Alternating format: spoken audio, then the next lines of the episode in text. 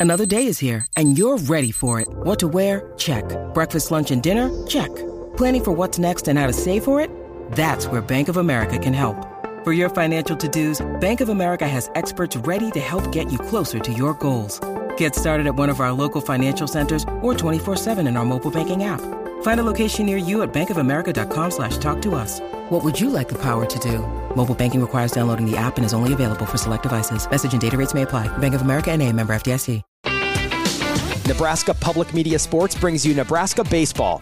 Catch our live coverage as the Huskers meet the Indiana Hoosiers on the Diamond at Hawks Field at Haymarket Park in Lincoln. Watch Friday, May 10th at 6 p.m. Central on Nebraska Public Media. Why take one vacation with the family when you could take all of them? With Royal Caribbean, you don't just go to the beach. You visit a private island and race down the tallest water slide in North America. You don't just go for a road trip. You ATV and zip line through the jungle. You don't just go somewhere new. You rappel down waterfalls and discover ancient temples. Because this isn't just any vacation. This is all the vacations. Come seek the Royal Caribbean. Ships Registry Bahamas.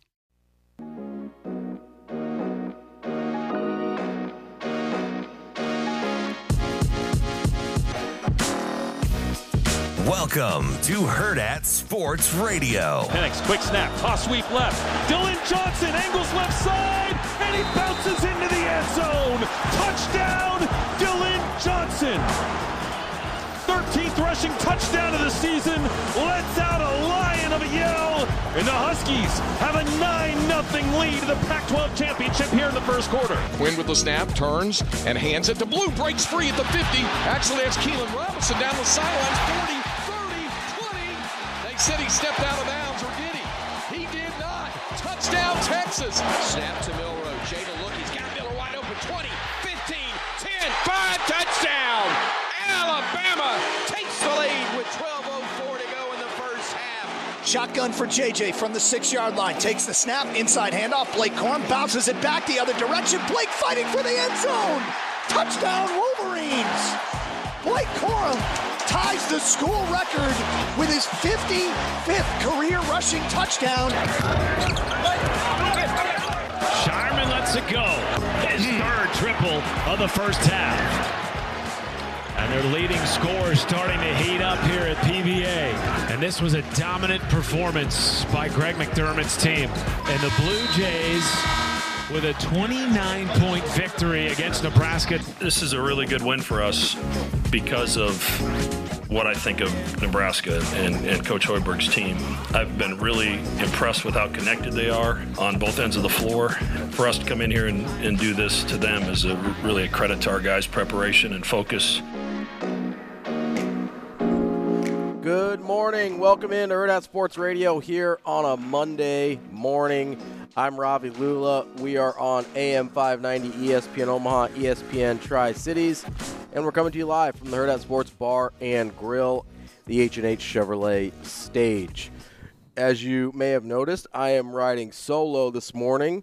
Uh, our guy Andrew Rogers is a bit under the weather, so he will not be in this morning. So it's just you, me, and Shane here this morning uh, on the show. But we do have a terrific. Is Shane walking in there? Uh, we don't even know. We never know why Shane's walking where he's walking. Probably to go vape most of the time, if I had to guess. Oh, come on, Shane.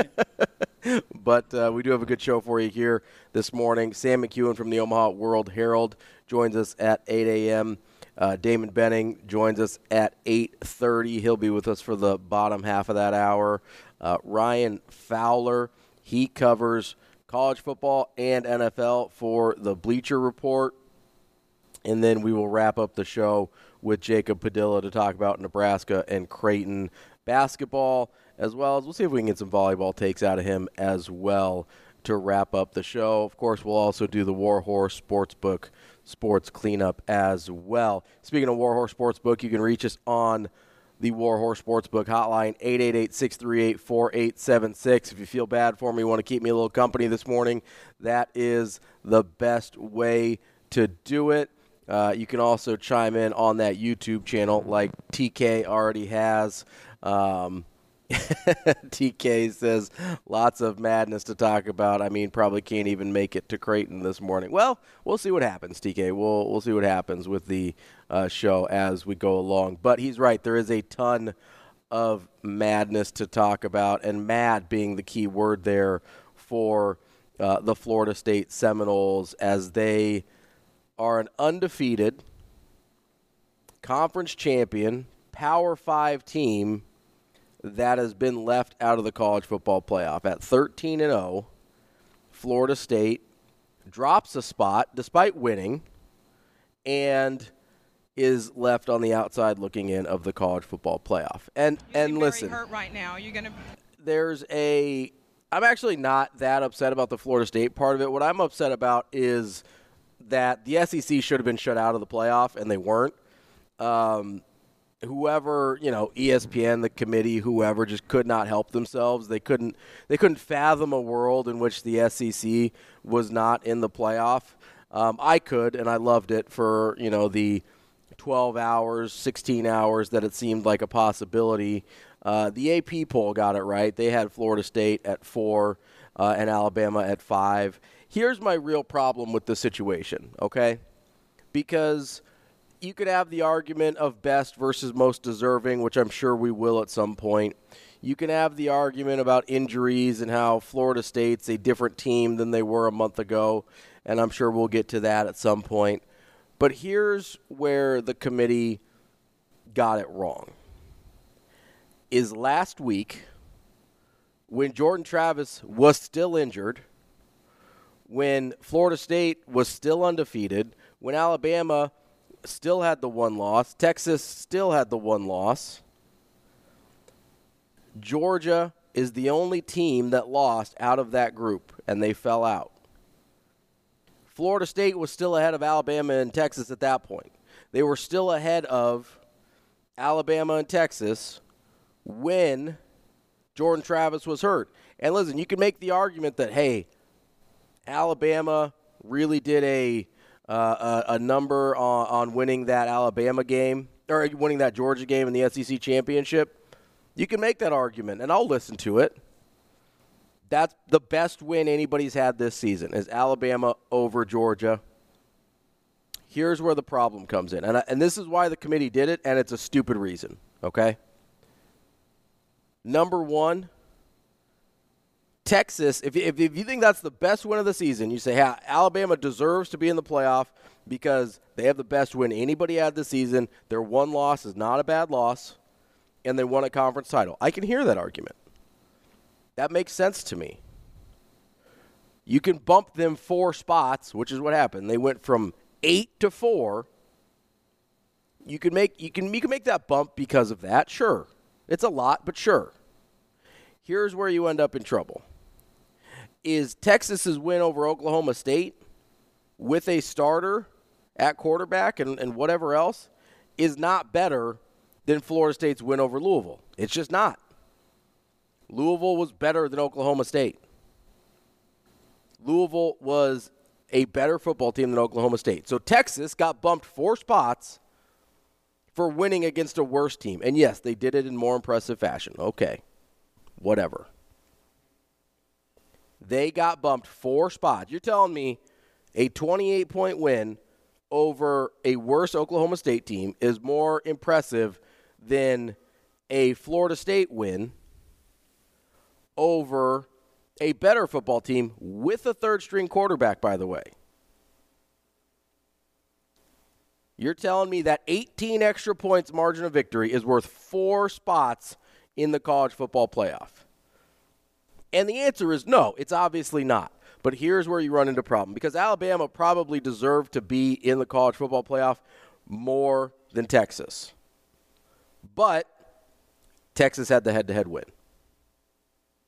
And so to get themselves out of these mental gymnastics of having to say, hey, uh, Alabama is better than Texas right now, but Texas beat them earlier in the season, but that was a long time ago and whatever. Trying to trying to do these hurdles and, and mentally to try and get you to a place where you can put Alabama over Texas without a head-to-head win.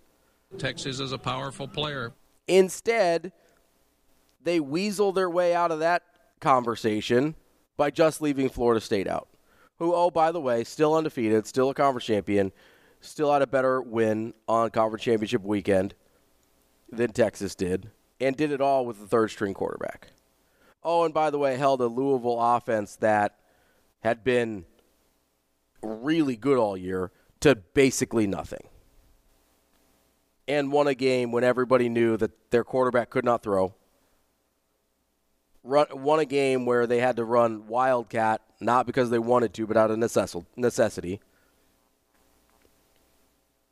You're telling me that that is more impressive, or that's less impressive than Texas going out and beating a worse Oklahoma State team. I don't buy it. I'm just not going to buy it. And Corey chimes in on the YouTube uh, stream. I never let myself believe the committee would actually leave the SEC out. And listen, that's fair. Maybe I'm maybe I'm too much of a bright-eyed optimist. But it was the right thing to do because here's what you've told us about college football playoff committee. I'm sure you're listening. Is that the wins and losses don't actually matter. That's what you're saying here. Is the wins and losses don't actually matter.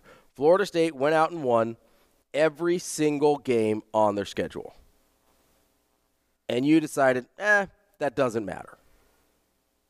Doesn't matter because uh, we think Texas was a little bit more impressive. We think Alabama was a little bit more impressive.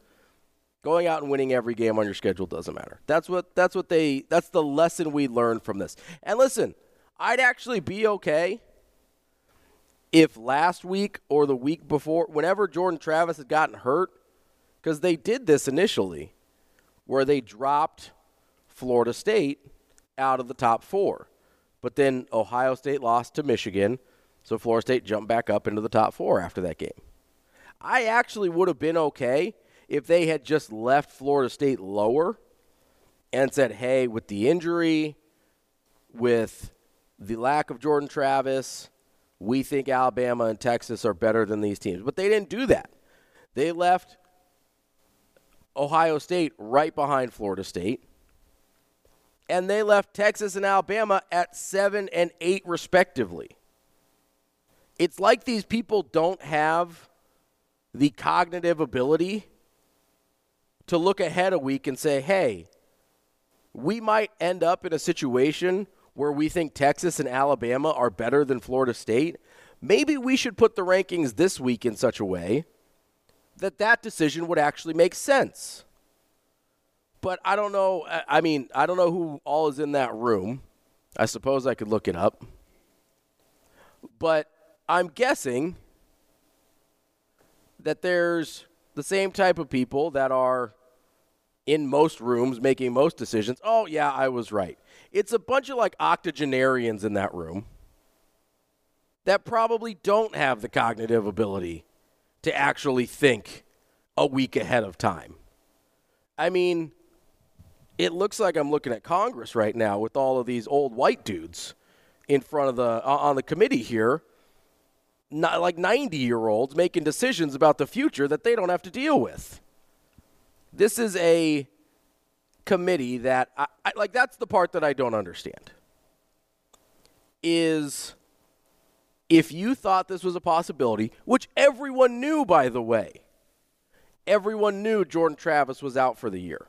Everyone knew that there was a chance that Florida State wasn't going to be as good as their resume by the end of the season. So, why didn't the rankings reflect that when you knew it? Florida State was still ahead of Texas. Florida State was still ahead of Alabama when this all happened. That's the fact of the matter. I'm upset because of what the College Football Playoff Committee told me was true last week. Because you're not going to see Brock Glenn a month from now the third string quarterback. Tate Rodemaker's injury isn't season ending the way Jordan Travis's is. And look, I get Tate Rodemaker is not Jordan Travis, but they looked better offensively with Tate Rodemaker because he's not a true freshman getting thrown into a championship game. Not everybody can be Tua Tagovailoa. That's the that's the part that doesn't make any sense. Is if this was true, it would have been true last week as well. It can't all of a sudden just now be true.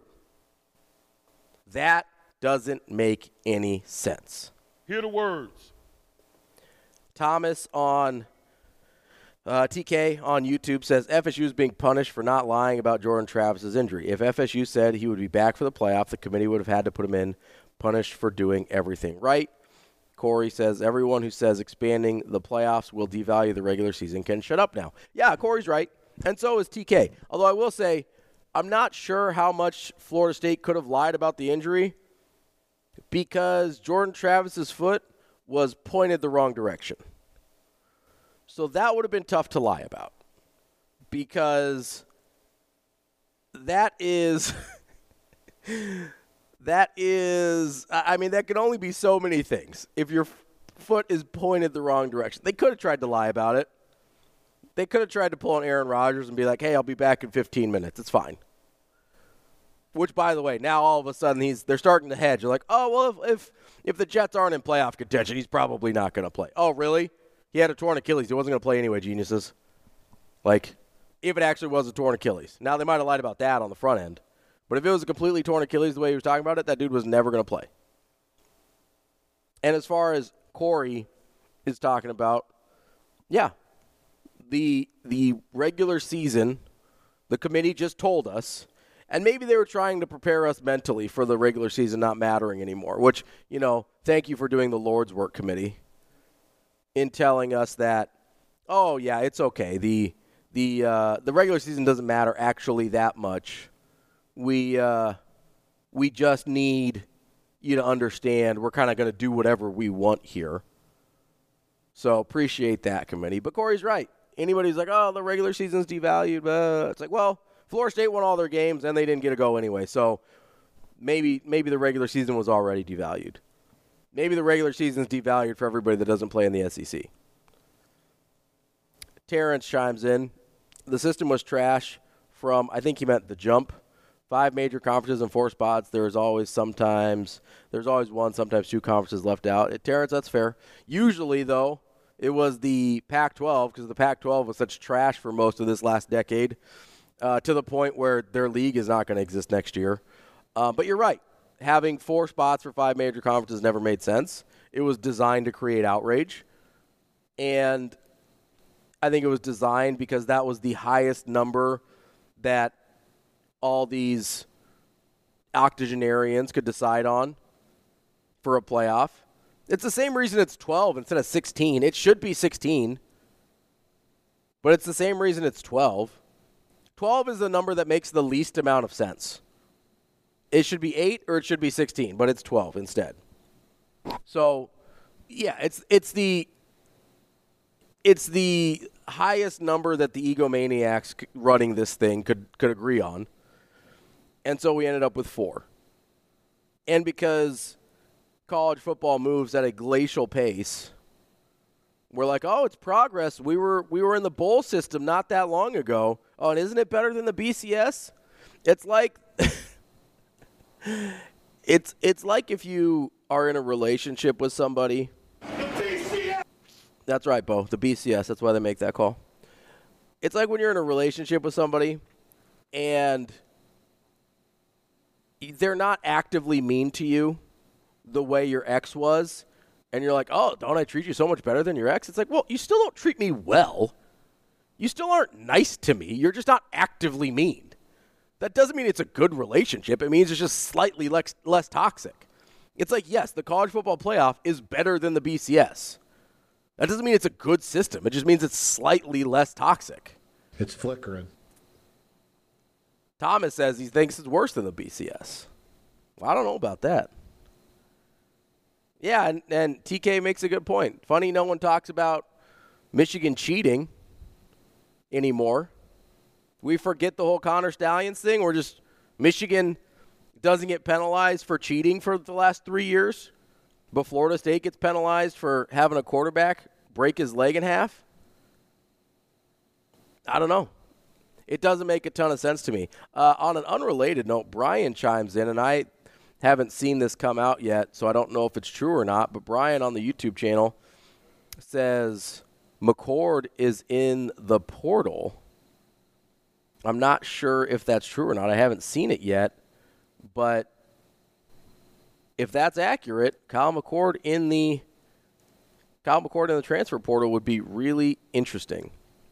Um, TK says playoff makes more money. BCS provided a consistently good game. Yeah, I don't. I, I suppose I'm. What I mean is the four team format is better than the two team format, but I'm not necessarily saying that the college football playoff committee is a better way of selecting than the BCS was. I think most years the BCS got it right. Uh, Terrence said McCord confirmed. Sounds like there's a mass exodus from Ohio State. So we are planning to talk about the transfer portal in uh, later in the hour here. There is today is actually I know we've been hearing about guys entering the portal for about a week, but there is actually the portal opening today officially. People can be in the portal. So over the break, I'll do my due diligence here and uh, start figuring out who's in, who's out, and Arch Manning is trending. What does that mean? Uh oh. Um, you know, I, the Arch Manning thing is funny because one of those guys is definitely leaving. Like whether it's Maalik Murphy or Arch Manning, one of those guys is leaving because Quinn Ewers is coming back, and I could actually see a, word, a world in which they both leave. With Qu- Quinn Ewers coming back, n- neither of those guys signed up for that. Neither of those guys signed up for f- the fourth year of Quinn Ewers. Everyone assumed he'd go to the NFL both of those guys certainly are not sitting for another year. So that's an interesting situation there as well. Um, as we anticipated, Cam Ward from the uh, from Washington State in the transfer portal as well. We'll get you up to date on those here in a few minutes as we continue on, and I have a chance to check the latest breaking transfer portal news on Twitter. But I, I I know people think I'm mad because I like Florida State, and I do like Florida State. I'm not mad because of Florida State because listen, I I have no misconceptions about them winning a national title this year, especially without Jordan Travis. I didn't think they could win a national title this year with Jordan Travis. You're mad. What I'm mad about is the inconsistency of the college football playoff rankings. Jordan Travis was hurt last week, too. Florida State was still number four. Really, nothing changed except Alabama beat Georgia, so they flipped spots. And then the committee got scared about putting Alabama in when Texas had a head to head win over them. Texas didn't do enough to earn a spot this week. If you thought they were good enough, they were good enough the week before. But instead, they were at 7 and 8, respectively, between Texas and Alabama. That's the thing that doesn't make any sense here. That's the thing that should be maddening to everyone. Because last week they told us, I'm just going back based on what the committee told us. Last week they told us Florida State's still good enough with a backup quarterback. And what changed from one week to the next? Because all I found out is, oh, Florida State's still good enough with their third string quarterback. That's what I found out. That's what changed for me. I don't that's the part that's infuriating is the lack of self-awareness, the lack of consistency, and the lack of thinking forward just a single week to say, "Hey, what problems could arise by putting Texas and Alabama 7 and 8 this week?" Hey, you could have put Florida State at 5 last week maybe even six, and people would have understood. Like, oh, that's the Jordan Travis effect. He's he's been out. Gotta, you don't feel good about that. You've got to, you've got to penalize them for Jordan Travis being out. But they didn't get penalized. They didn't get penalized for Jordan Travis being out until, until They went in, and it was time to make the actual playoff. Uh, coming up next, we will talk some transfer portal. We're going to try and confirm some of these uh, quarterbacks heading into the portal. Dave and Travis piping in as well. We will get to all your comments on YouTube, on Twitter, and of course, you can call us at 888 638 4876. More, Herd Sports Radio coming up next. Hurrdat Sports Radio. Toffoli with Campbell to his right. Takes a snap, delayed run, running right, lowers his shoulder, lowers the shoulder. He fights, he scratches, he claws into the end zone. Lawrence Toffoli, a two-play answer. Touchdown, Florida State. Plummer back to pass again. A little more time. Now giving ground back at the 20 and pulled down at the 18-yard line. Guess who? Our old buddy Brandon Frisky just got to him again.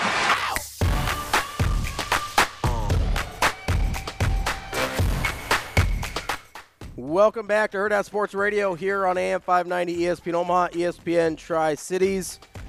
I'm Ravi Lulla. We're live from the H&H Chevrolet stage at Hurrdat Sports Bar and Grill, riding solo this morning as we tackle all of the college football news coming down the pipe today.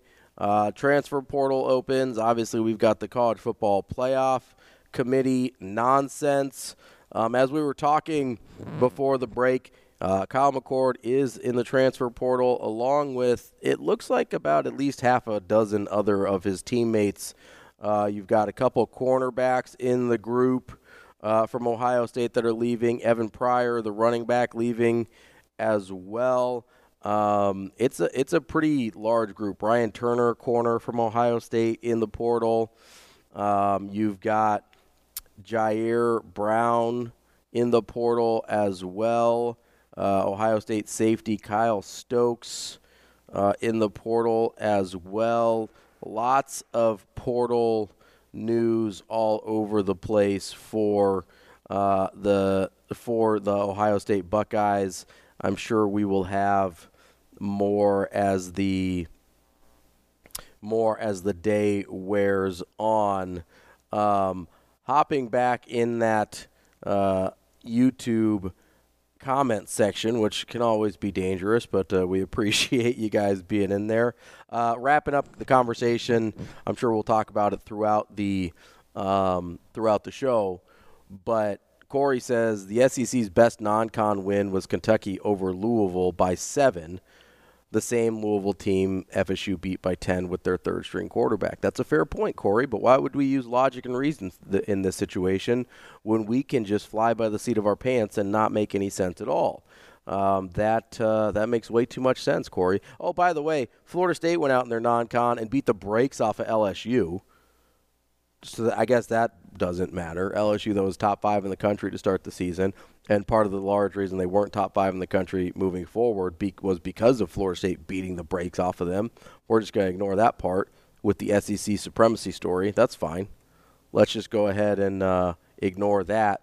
Uh, we will get to. Uh, Dave asks in the uh, YouTube stream as well. Do we think Nebraska will move fast on a quarterback or take their time? I imagine this is a take their time situation, Dave. I don't know that Nebraska is going to be in the high stakes bidding portion of the of the quarterback portal.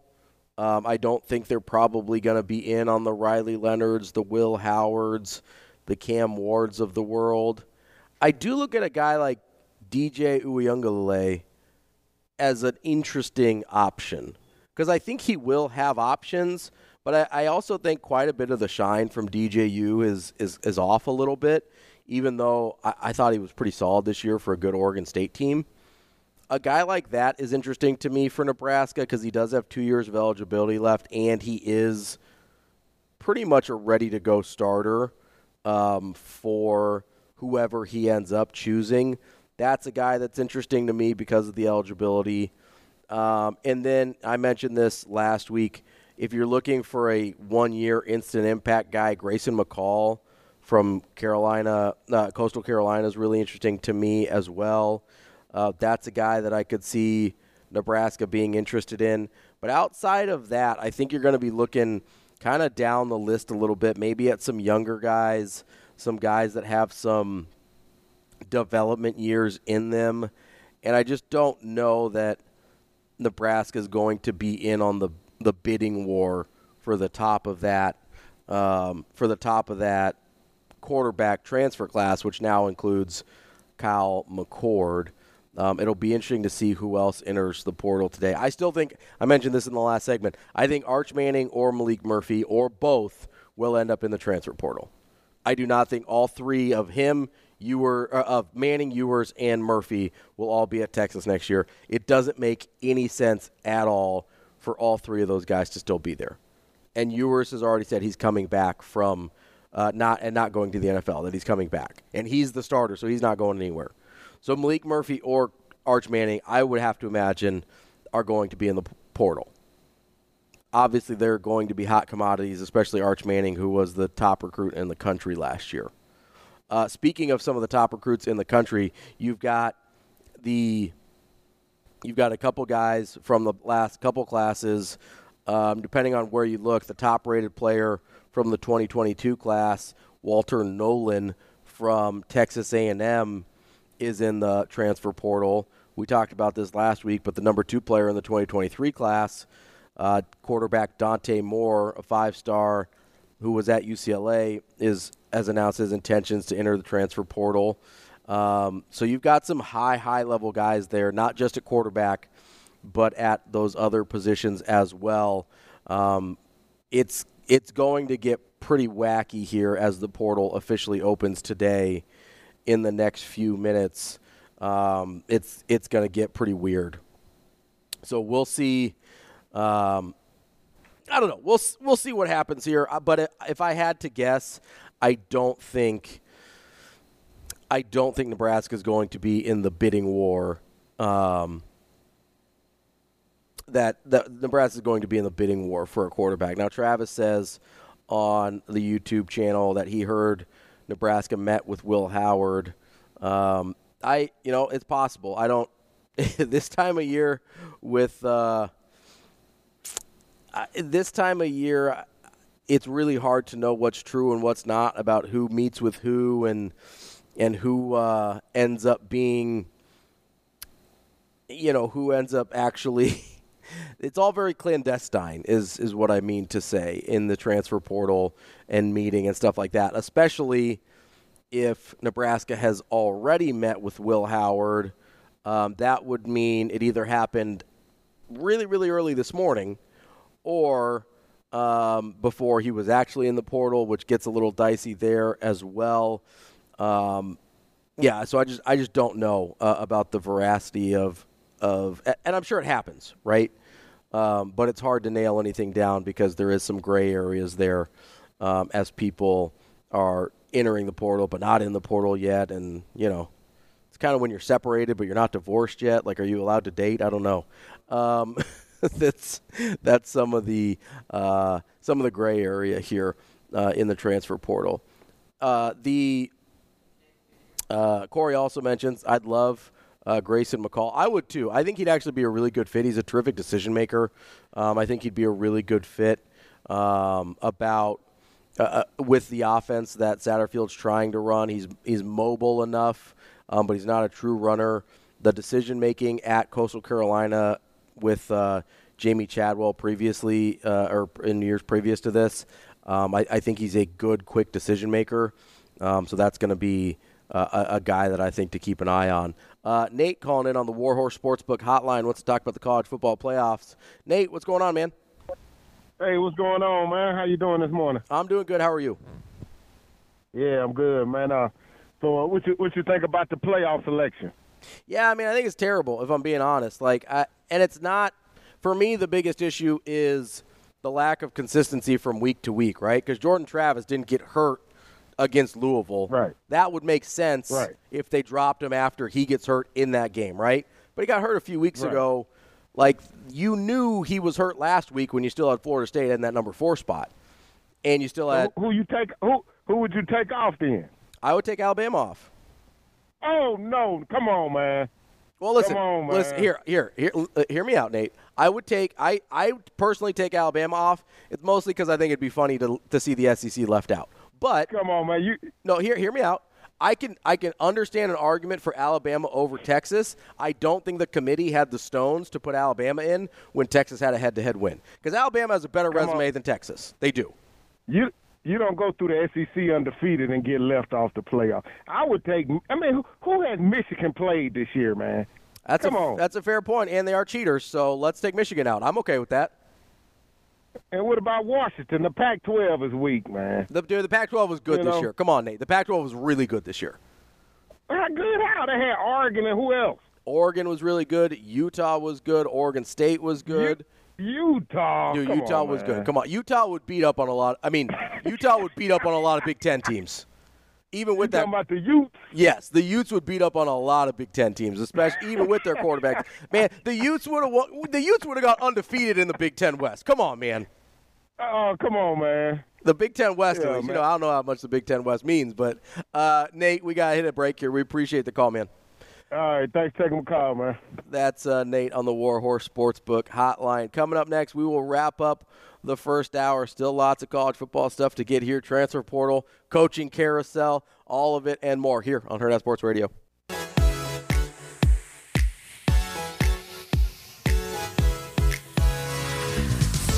You're listening to Hurrdat Sports Radio. From the left hash mark, third down and four handoff. Baxter flips it back. Ewers throws downfield, wide open. J.T. Sanders caught. Touchdown, Texas. How about a little trickeration for you? That one goes for a 24-yard score. Welcome back as we wrap up hour number one here on the Hurrdat Sports Radio. I'm Ravi Lulla. Shane Schilberg producing for me. We're live on AM 590 ESPN Omaha, ESPN Tri Cities. We're live from the H&H Chevrolet stage here at Hurrdat Sports Bar and Grill. And we are knee deep in transfer portal season as we mostly look at quarterbacks, but there's a there's a ton of other players, including as I mentioned earlier, Walter Nolen, defensive lineman, who was the top prospect in the country according to some services from Texas A&M. He um, he hops in the portal as well. It is a um, it is a wild time here in college football, and uh, we will try and keep track as I as I scroll Twitter. Well, you got you got the portal, you got head coaches moving everywhere, you got playoffs. I mean, it, it, this is a great time for college football. This is it's kind of like the NBA offseason where sometimes people get a little bit more jazzed up about the storylines and the movement and everything than people do actually about the games themselves. Well, we got and we got 43 bowl games coming up, so I mean, we got that to look forward to the games themselves. I mean, I don't know how many of those bowl games people actually look forward to, but uh, there certainly will be 43 of them, which is a lot. And Nebraska is playing in zero of them, unfortunately. Um, we've got a little fight breaking out in the YouTube comment section, so that's always fun. Uh, so I'm trying to wade through that and get to actual content here. Uh, one comment that I saw earlier, and I apologize, I don't remember who it's from, was uh, somebody talking about Willie Fritz taking the Houston job. Uh, Tulane head coach Willie Fritz, who is unbelievably good at his job, um, just a terrific, terrific football coach. A um, little bit older as he has taken his sweet time, kind of going through his coaching career. Um, from, but he's been a he's been a head coach for a pretty long time, just not always at the highest of levels. He started off as a head coach at Blinn College, which, if that name sounds familiar to you, it's because that's the JUCO that um, that uh, Cam Newton went to uh, when he transferred from Florida before he ended up at Auburn. Uh, but he's been from Blinn College to Central Missouri to Sam Houston State to Georgia Southern to Tulane, and now he will be in Houston. But he has been a winner every single place that he has gone. Uh, just an outstanding uh, football coach by any measurement, and has turned uh, this Tulane team, which was destitute when he took over, Um, and he has gotten them. Last year they were in the top 10 nationally. This year they're 11 and 2 overall. He will take over at Houston. Uh, that's a really, I mean, that's a terrific hire for Houston um, as they start to navigate the Big 12. Um, some of the other coaching spots that got filled up. Uh, Boise State removed the interim tag from Spencer Danielson.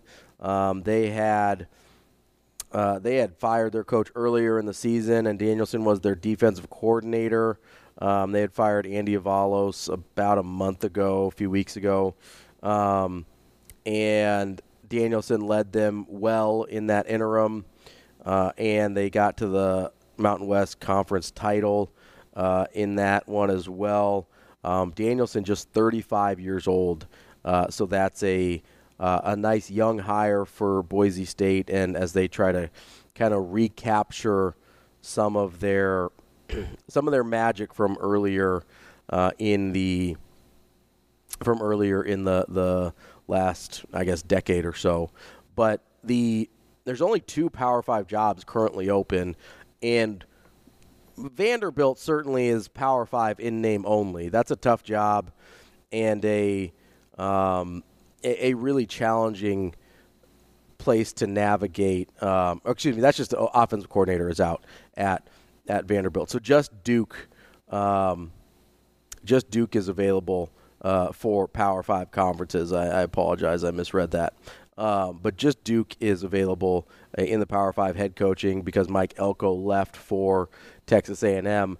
And a guy that we were talking about a little bit earlier with when Grayson McCall came up was the um, was Jamey Chadwell, who was previously at um, was previously at Coastal Carolina, currently at Liberty in his first year there. I think Jamey Chadwell is a um, is a really interesting person to look at for that Duke job. Um, he's obviously very familiar with the area, been super successful, runs a unique offense that I, I think would help Duke because you don't have to go out and get the same type of guys that everybody else is getting in terms of trying to you know there's this line in um, in Moneyball where Brad Pitt, as Billy Beane is talking about playing against the Yankees, and if he basically says, "Hey, if we try and do this like everybody else, then." Or, or the line is they're in the they're in the scouting room and he goes if we try to play like the Yankees in here we'll lose to the Yankees out there basically saying if we do the same thing everybody else does when we're buying when we're uh, buying players and signing players and scouting players they're better at that than we are because they have more money. They can always sign the better player because they have more money. So you have to do things differently in the collection of players in order to beat teams that are better at that traditional method of collecting players than you are. So the reason I bring that up with Duke and Jamey Chadwell is Duke is a challenging job. Duke is a Duke is a place that it's pretty difficult to consistently get a high level of talent. Um, they don't have a ton of tradition. They're very academically challenging. Um, it's a it's a difficult job to to consistently win at. And uh, David Cutcliffe did a really good job. Mike Elko did a really good job. But I think there's value in maybe not going the full service academy model, but doing something in the sense of being different so that you don't have to go out and try and get a Riley Leonard every year. Riley Leonard being at Duke is kind of an outlier.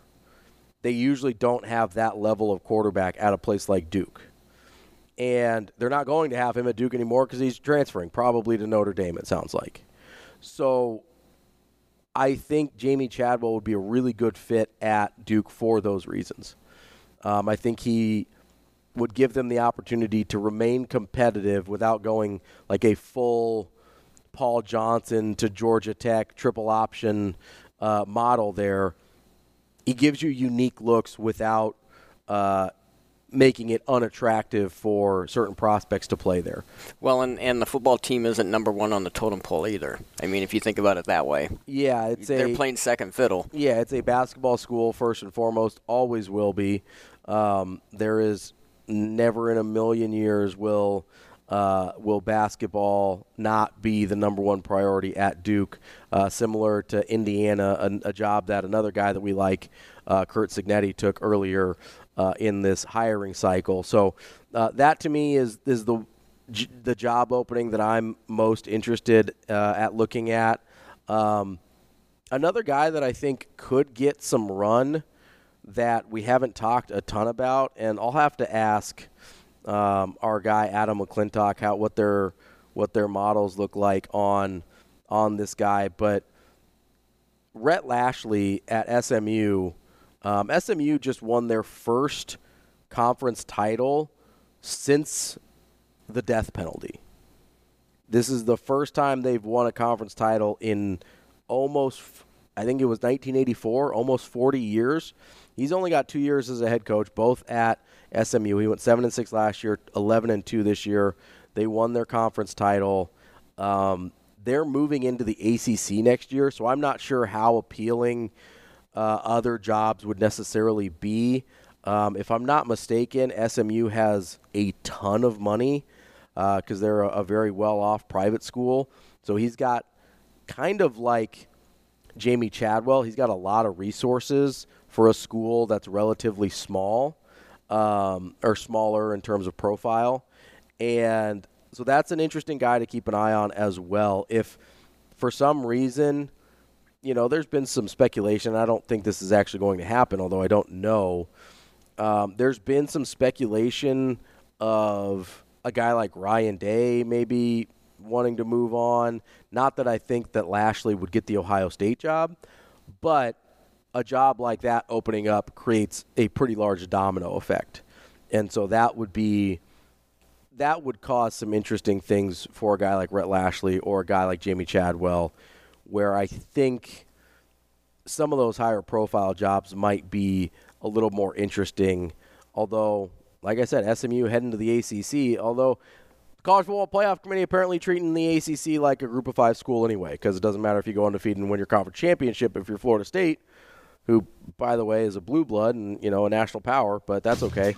Uh, they've got treated like a group of five team anyway. So maybe SMU needs to, will maybe Rhett Lashlee at SMU will rethink his place on the totem pole with uh, SMU going to the ACC as well. We'll try and keep up to date on the transfer portal. Uh, lots of stuff. I haven't seen any news about Nebraska yet.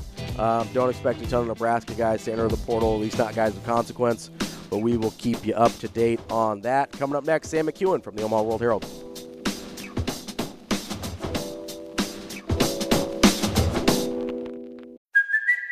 It's Kaley Cuoco for Priceline. Ready to go to your happy place for a happy price? Well, why didn't you say so? Just download the Priceline app right now and save up to 60% on hotels. So, whether it's Cousin Kevin's Kazoo concert in Kansas City, go Kevin, or Becky's Bachelorette Bash in Bermuda, you never have to miss a trip ever again. So, download the Priceline app today. Your savings are waiting. Go to your happy place for a happy price. Go to your happy price, Priceline. Why take one vacation with the family when you could take all of them? With Royal Caribbean, you don't just go to the beach. You visit a private island and race down the tallest water slide in North America. You don't just go for a road trip. You ATV and zip line through the jungle. You don't just go somewhere new. You rappel down waterfalls and discover ancient temples. Because this isn't just any vacation. This is all the vacations. Come seek the Royal Caribbean. Ships Registry Bahamas.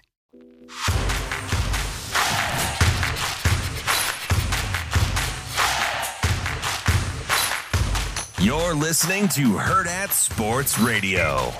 Here is the sports editor for the Omaha World Herald, Sam McKewon. That's fine. That's fine. That's fine. Sam McKewon. Ah, know, we're gonna we're gonna throw the ball, and you just stand back there and throw it where you want to go. You know, and that kind of thing. Sam McKewon. Are you guys going? Um, sure. Now, Sam McKewon. Kicking off hour number two here on Hurrdat Sports Radio with AM 590, ESPN Omaha, ESPN Tri Cities. We are with Sam McKewon on the Warhorse Sportsbook Hotline. Sam, how are you this morning? I'm good. How are you guys? Uh, we are doing all right. It is just me this morning riding solo, so I appreciate you uh, keeping me company here. Um, let's start with the college football playoff uh, committee. I know you had some thoughts, uh, just kind of going through your Twitter yesterday. Um, seemed like people took your takes maybe a little bit the wrong way in regards to FSU um, and how you thought this process was going to play out. Um, so, so just it, wanted to give you a minute here to kind of explain in more than 240 characters what you meant by um, by the four best teams and FSU not really being in that group. Yeah, I didn't write them well enough, and so that was the that was my fault. Um, no, I, I, here, here's the thing. Uh, you you kind of knew going into the week that you know Florida State was in trouble. And I I actually posted something on Friday saying, you know, if, if Washington loses by three, and and they almost did lose by three, uh, and Florida State wins by seven, and Florida State won by ten, who's the number four team? And and, and to be very honest with you, I you know uh, more people pick Florida State, but I I honestly thought that was in play. What I didn't think was in play was was Georgia losing. I, I was surprised by that. Uh, I, I thought Georgia would win by 10 or 14 points, but um, Georgia played poorly mm-hmm. and, and and doesn't belong in the playoff. And you know what you saw in the you know during the week and then on Saturday, you, you saw the SEC leaning very hard on this uh, you know Sesame Street. One of these things is not like the other argument about how the SEC champion, regardless of who it is, needs to be in the needs to be in the you know the college football playoff and you just didn't see any of that from the ACC. And I guess I, I just I feel very confident that Florida State believed it was in. Um, you know, after uh, if they won, and that not only that they would have been the number three seed if they won and another team in front of them lost. And so um, I thought what what what needed to have happened, what Florida State needed to understand is their AD and their president and their head coach and the ACC needed to, to needed to really lobby uh, to be in, uh, and and to do that uh, on national TV to to pre-shame the committee, and and uh, and to be very vociferous and strong about that statement. Um, ESPN's college football reporter doesn't matter who it is, but their college football playoff reporter predicted that Florida State on Saturday night, after all the games were over, would finish sixth.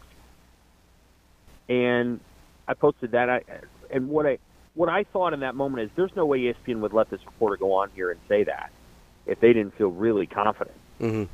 that um, that Florida State wasn't going to make it.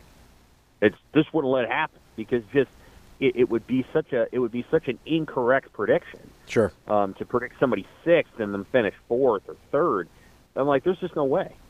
And so I'm like, Florida State's in real trouble, and they were. They they didn't make it. I didn't think they would make it, and as a result, you know, they got really upset on on uh, on Sunday, and it was too late. You got to say all the you got to say all the hard things before the votes are made. Scott Frost did that back in '98 after the Orange Bowl. You got to do it right away. You you can't you can't wait for people to decide and then be mad.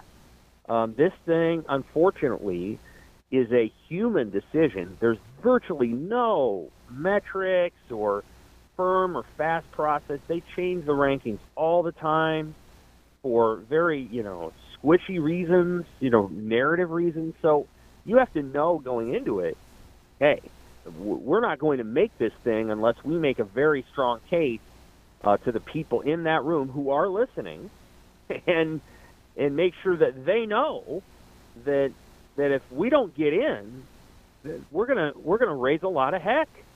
And Florida State can do that after the fact, but it, it just doesn't it doesn't carry the same weight. And so, do I think Florida State should have made it? Yes, I do. Alabama didn't deserve to make it in 2017, and Alabama doesn't deserve to make it now.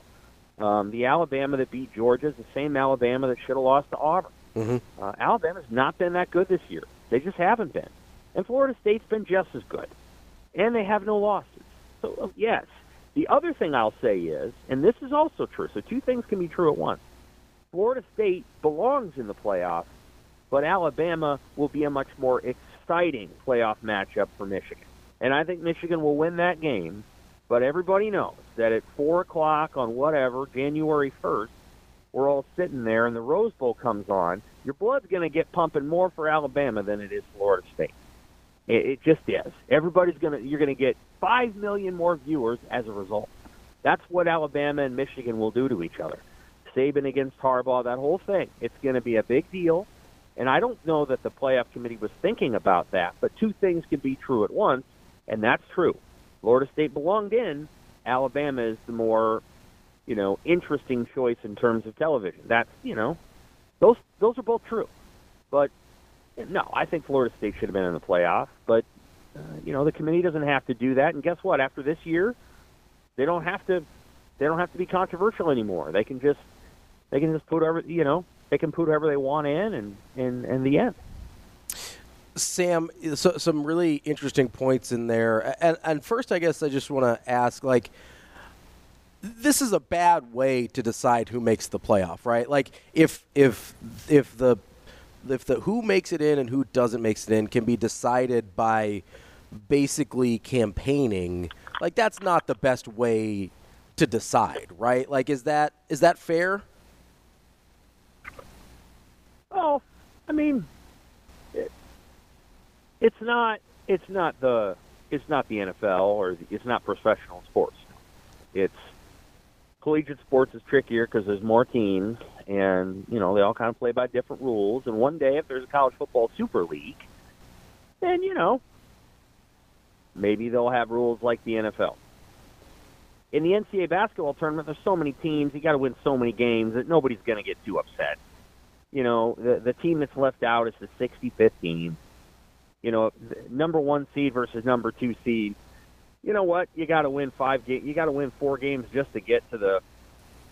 You got to win three games just to get to the Elite Eight. Anyway, you know, the most controversial thing that I think's ever happened in the NCAA tournament in recent years is the year that they made Kentucky and Massachusetts face each other in the Final Four instead of the final game because they were busy screwing around with regions and other things, and they they fixed that. Where you know if and they fixed it, and so you know the, the national title game isn't in the final four; it's in the final game. So that was probably the worst thing that happened, and they fixed it. Um, although again, that would if that happened today, that that feel pretty darn egregious. Uh, to be honest with you. Mm-hmm. So you know, uh, no, it's not a perfect way. Um, that'll change a little bit when it goes to 12 teams. Uh, there, but it, but it's been imperfect from the very beginning. Like the thing was better when it was two. No, people don't like hearing that, but it was better when it was two. It was, if it were two, we would know the two, and nobody would be saying, "Well, now Florida State belongs in over Washington." Nobody'd be saying. Sure, yeah. Um, it was better when it was two. It, it was clear, and it it it created less, you know, anger and frustration and and all these other things. It just it made for better bowl matchups. Um, you know, one thing that's going to continue during the CFP is we're going to have to drag a team like Liberty into this into this thing, and that's silly. That's silly. Um, the day when it gets to a college football super league is is going to be a better day because now, you know, now nobody really cares. Liberty's probably going to play Oregon. They might even beat Oregon. Oregon doesn't care. But you I mean, get in a playoff setting, and those things are going to start ended up, you know, fifty-five to three. It's going to get real ugly with those group of five teams because they won't stand a chance. They they won't. And so, you know, there's there's all these compromises that are built into the thing, and um, it's still imperfect, but it'll be better, you know, next year. It'll and nobody will say, well, Florida State, or, you know, Florida State will be the five seed. Nobody will care. Uh, they'll complain a little bit, but they'll have an opportunity to prove it. It'll be Florida State against Liberty. Oh boy, you know, everybody will be fine. So, it, you know, and then they'll get to play Alabama in a bowl game, and then they can prove that they're better than Alabama. In these circumstances, they don't get to prove that. Um, you know, it's it's it's un it's unfortunate. Uh, yeah, campaigning isn't the answer, but that's not. I mean, That's just part of how how it's done. What, why is the SEC commissioner using Sesame Street? Because he knows that somewhere in there they need to go and make a rhetorical argument. The ACC is just silent because they. I think the ACC thought if we win, if Florida State wins, they're in, and and and guess what? If Georgia beats Alabama, they're right. Florida State would have stayed ahead of Texas. The only reason that, and remember, Mm-hmm. Florida State was ahead of Texas last week. Florida State had a backup quarterback last week. The only reason that Texas jumped Florida State was because Alabama had to jump Florida State to put an SEC team in, and Texas beat Alabama. Well, So, that's that's the problem That's right the there, right? It happened. It was all about the SEC. It had nothing to do with Texas. Texas was tethered to Alabama because they beat Alabama. If Georgia beats Alabama, then Florida State is in the college football playoff, regardless of what Texas. And and that's the problem right there, right? Is that they they left Florida State ahead of those two teams even after the backup quarterback situation was clear, right? Like to me, that's the biggest. Like had they dropped Florida State last week and be like, "Hey, we don't think this is the same thing without Jordan Travis," I don't think we're having this same conversation today because that sort of makes sense. What I think made less sense is hey, Florida State continued to win not only with a backup but also a third string, had a better win than Texas, and then f- fell behind them at that point. Like I think that's the part that gets frustrating with how the committee operated on this one, right? Like if there was objective metrics, even like a net rating, like the basketball system uses, or even like a uh, a, a BCS esque portion of the rating, I think that would have helped quite a bit, don't you? Yeah, I do. But uh, you know, they've done that many times. I mean, Ohio State was number one in the playoff in 2019 until they mysteriously switched. You know, right before the title, you know, right before the playoff, Mm-hmm. LSU moves to number one because their defense got better. I mean, come on, it's just this has happened so many times. Um, you know, it, it, it honestly it happened the first year, and that was kind of the Big 12's fault when they wouldn't declare TCU the the Big 12 champion because they didn't. You know, they're they're busy looking at each other and they don't know what to do, and so, you know, they declare a tie, and then you know the committee, Barry Alvarez and Tom Osborne were part of it. Mm-hmm. We're like, well, you didn't say who the champion was. So Ohio State, and Ohio State wins the national title, so it it justifies it. But you know, that was a darn good TCU team that got left out. Um, Florida State was undefeated that year and got in, and he- then they get crushed by Oregon in the in the Rose Bowl, and so you know. It, it's been there from the very kind of from the start. Penn State didn't make it that one year, and Ohio State did, even though Penn State beat Ohio State. Alabama didn't beat anybody in 2017, didn't even win their division. You know, they go to the playoff and then they win it. You know, again, you can do this all day with Georgia and Alabama. They they they, they their power ratings suggest they will win, you know, a game or whatever you want to call it. You can put them in every single year if that's what you want to do. You can do the same with Clemson. You know, Florida State has the misfortune of Clemson having a bad year. Yeah. You know, that's, they can control Clemson, and so you know it's it, it's those are those are those are hard things. I will say this: I didn't listen to a ton of the rhetoric yesterday from the CFP leader. I don't was because Florida State's response was related to, pre, you know, uh, results on the field over some predicted, you know, measurement of winning and losing, and I was like, they didn't actually say that during their press conference or their interview that well we just don't think Florida State would beat Michigan. I don't think they didn't say that. Not that I heard. Um, I think it was more them kind of extrapolating some of the things that, that the playoff committee did say. Basically, I, I think they said something about like competitiveness or, or something to that extent, um, if I'm remembering right. here. And so I think they, I think Florida State extrapolated to say, oh well, you don't think that we could have beat Michigan, so you left us out. Basically, is is how they took it. Right, right. So you know, I mean, there's again, there's a lot of different ways to parse it out. It's going to go to 12. Two was better than four. 12 will be better than four. Four was was too small. It was it just it kept teams out, and but it also but it kept like you know two or three teams out that were no better or worse than the fourth. Right. And two was about perfect because you could usually pick the two best teams year after year. Most say, years, yeah, yeah. those are the two best teams. Yeah, but most you know that wasn't that hard. And and for whatever you know, they wanted to move it to four. There's you know the media wanted that. Eventually got it to four, and then you know the, the Big Ten and other leagues fought expansion, and now we're finally getting to expansion. So so here we go, and it's going to be a lot of fun.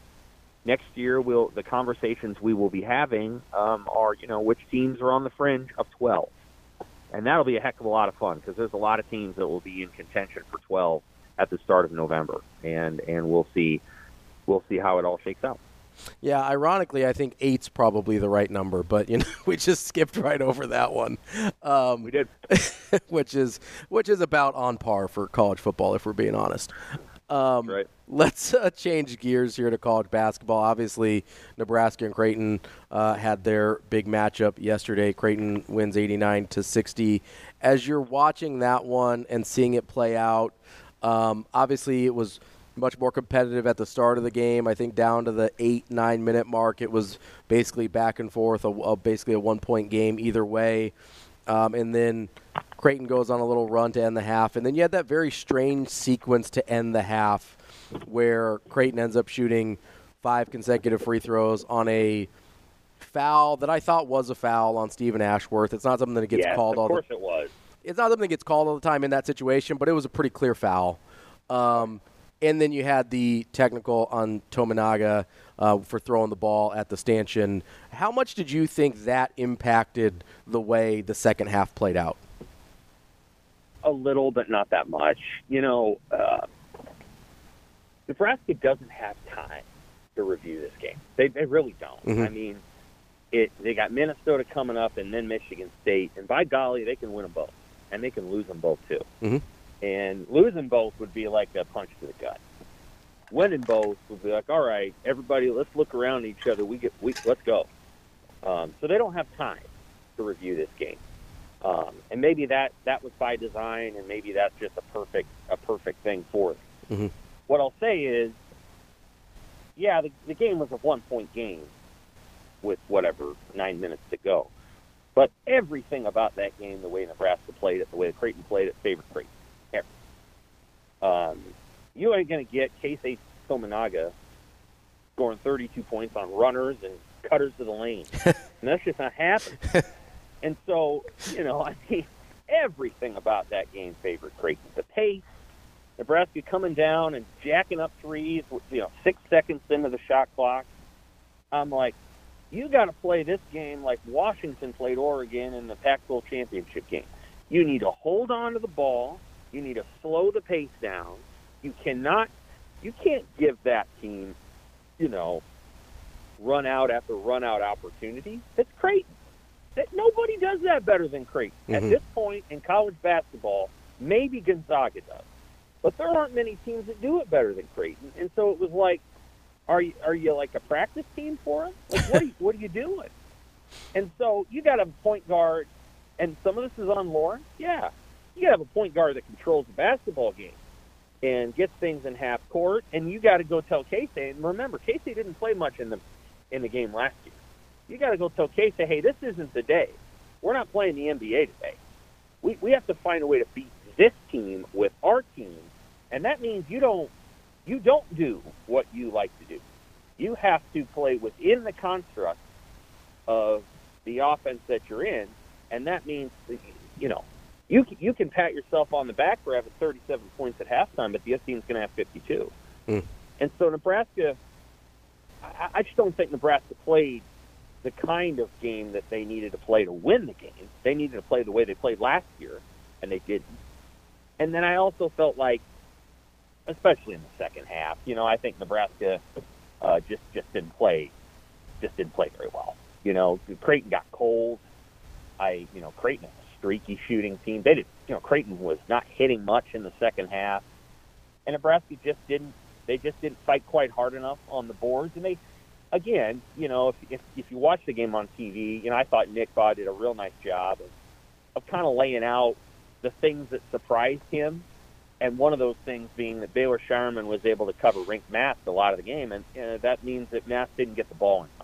Mhm. And so one of the challenges with the, the versatility and the number of guys that they play is making sure everybody on the floor knows who the hell's supposed to get the basketball. and if that's Rienk Mast, then that's Rienk Mast.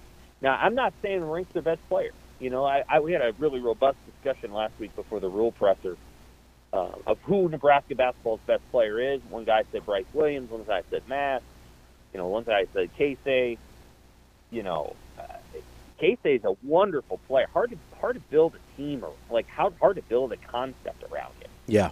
Um, you know, he he goes and gets his twenty, but that can't be your offensive identity. He's got to get his shots within the realm of the offense.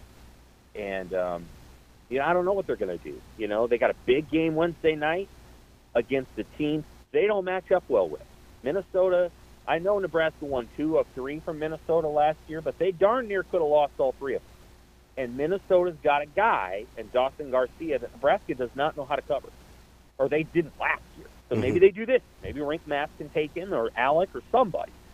But Minnesota's a challenge for Nebraska, and so they got to go. They got to go play that game, and they got to go win it. And every single game they played against Minnesota has been kind of high scoring, and that doesn't favor Nebraska. So we'll see what happens. But that's what I thought coming out of the game. Is I'm like, you know, this is this is way Creighton wants to play, and the only difference is Iowa made a bunch of those shots and lost, and Nebraska didn't make a bunch of those shots and lost by more than Iowa did. but if Iowa had missed those shots, it would have been the same result. Yeah. Like Iowa, eh, but that's how Iowa wants to play. I Yeah. get it, and so that's Iowa's style. But you're not going to beat Creighton doing that. The teams that beat Creighton doing that, and Kalkbrenner is also healthy, are San Diego State and Colorado State. They slow the bo- they slow the game down. They make each possession count. If you give Creighton a ton of possessions, which Nebraska did, especially in the first ten minutes of the game when Creighton wasn't making many shots, Creighton's going to beat you. They're going to get they're going to get deep enough into their shot bag. They're going to start making them, and that's and uh, so I just thought it was kind of a failure on a lot of fronts. I was kind of surprised Nebraska played the way it did. Sam McKewon from the Omaha World Herald. Sam, really good stuff today. Appreciate you uh, keeping me some company this morning, and uh, we'll talk to you again next week. Take care. That's Sam McKewon from the Omaha World Herald. We appreciate Sam's time as always. Uh, really good stuff there. We'll talk more about Creighton and Nebraska uh, at the bottom of the hour, of bottom of the show. Excuse me, as we uh, catch up with our own Jacob Padilla from Hurrdat Sports. A little bit of, I, I guess, breaking news, as breaking as any of this uh, stuff is with the transfer portal. Dillon Gabriel from Oklahoma, who had a very good year, uh, leaving Oklahoma. Um, it appears he, uh, yeah, he is in the transfer portal and will be ready to play somewhere else next year. Uh, Want to remind you that Sam came to us on the Warhorse Sportsbook hotline. Warhorse Sportsbook, you can base, place your bets in person in Omaha at Horsemen's Park or in You're Lincoln listening at the to Warhorse Herd Casino. at Sports you can place bets Radio. on There's a lot of nearly good every teams out major there. sporting event, Um, Florida event State's straight certainly a good parlays, team, and to live go undefeated bets, in their league. And as well. uh, you it's can do just about anything. some good team had to in get person left at out, the but I really think Horseman's that Park to place our team bets. earned the right best to be place here. in Nebraska to place your bets. That's Warhorse Sportsbook. No bets, no glory. Coming up next, Damon Benning. We're halfway through the show here on Hurrdat Sports Radio. I'm Ravi Lulla riding solo with you this morning from the Hurrdat Sports Bar and Grill, the H&H Chevrolet stage. We are on AM 590 ESPN Omaha, ESPN Tri Cities. Real quick before we get to DB, we need to talk about our Husker fans that are on your Christmas shopping list. Santa is making his list, checking it twice. You need to make it a little bit easier on our guy Santa Claus. He's going to Alumni Hall. Alumni Hall is your one stop shop to get all things Huskers gifts for him, gifts for her, gifts for the kids, even the dog. Alumni Hall has you covered. Two great locations in Lincoln, downtown on P Street, also in SouthPointe Pavilion. Or if you're like me, you like to do your shopping online, they have you covered at alumnihall.com. This week, get 20% off your Alumni Hall purchase with code UNL Holiday. That's all one word, UNL Holiday. No spaces, that's 20% off. So get your shopping done. Head to Alumni Hall. Use your code UNL Holiday to save some money on all your Husker gear and gifts. A guy that uh, maybe I should, maybe I need to buy DB some Christmas gifts from Alumni Hall 'cause he never wears any Husker gear. DB. Well, I, I turned over a new leaf. I've, I've been I've been collecting it. Are you uh, are you repping the brand now? You're finally on board. Yeah, yeah. So like What happened? two days and my kid committed. Good reason. Good reason. So you're switching out your So, West like- Side gear for Nebraska gear some of the days? Is that what I'm hearing? Yeah, yeah, yeah. Like two days in a row, uh, um, I wore some pretty slick combos, so I feel pretty good, man. I, one of the uh, one of the coaches was was pretty shocked. He's like, "What? Rumor has it you don't wear Nebraska gear?" And I said, "Oh." You know, that's just a rumor. I, I, you know, you since you guys have been in town the last year, I've, I've kind of turned. No, I'm just kidding. But yeah, I do. I wear it now. I, uh, I like it. I, I've got a couple of I've got a couple of new snazzy white quarter zips. I got uh I got another black hoodie. I mean it uh it's it's safe now. It's safe. I oh, it's weird because you, you know I, I don't mind. Like it's fine, right? Cause, but I'm not a. So it's this sounds cra You know, like I'm not. I don't approach Nebraska like a fan Right. right? Like, like, but now this may ch- it will this will challenge me a little bit. Like, will I be a fan? Ah, See, I don't know. I mean, I love them, right? You like that's that. You hate that word. You hate that. Like you hate the word fan when describing how you feel about Nebraska. But let's let's let's put some evidence on the table here. I'm going to do better than the college football playoff committee here, and I'm going to use evidence. Um, so wow. so let's see. You you went to Nebraska, right? Every, people know that about you, I think. Uh, so there's there's there's one in the fan category. You're an alum. Uh, number two, you actively root for Nebraska to do well. Correct. You you said it yourself. You love the university. Correct. Your son will be playing football there. I hope so. That's as far as we know. Uh, Well, he's gonna sign. I hope he plays at some point. okay, okay. Your son will be on the football team at Nebraska. Whether he plays or not is is still to be TBD. yeah, correct. So, I mean, all things are pointing to fan DB. I don't know what to tell you. Yeah, I mean, I get it.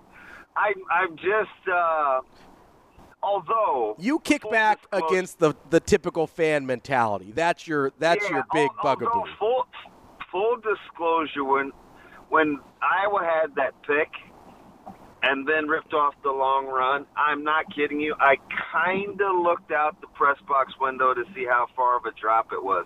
I don't really like joking about stuff like that, but I was like, is anybody going to catch me? Like I was so miserable. Yeah, Um, that's it some fan that's some fan behavior. It felt my like a fan. Yeah, I felt like a fan. I was You know, like sick to my stomach. I was nauseous when it happened. when I but when I went back and assessed it, I was like, well, fudge. A real fan wouldn't say what I'm about to say, right? Like I wouldn't mind. It wouldn't bother me one bit playing like Iowa. like I it, I I could get up, I could look at myself every day in the mirror and be like, you know what? I'm not that good looking anyway. I could I don't mind winning ugly as long as I could win. So you're saying you're o- you're okay if women like you for your personality? Is that? Eh, yeah, yeah. You know, oh God, he's such a nice guy. He's got a great sense of humor. you know, I'd love to have the Stones to trot out a walk-on kicker for a game winner. Dude, how about that? That is crazy. you know, or I don't know. I mean, I there's just lots of things that my personality would embrace about being Iowa. So I, I that that's not a typical fan take, but I like winning, right? I I said this yesterday. I don't. I'm, I was I was bothered by the lack of consistency with um the, or the transparency of the committee. And I said, you know why I'll never talk about bad about teams like Florida State or Iowa because they you know they win, and it, they don't apologize for the way it looks. Mm-hmm.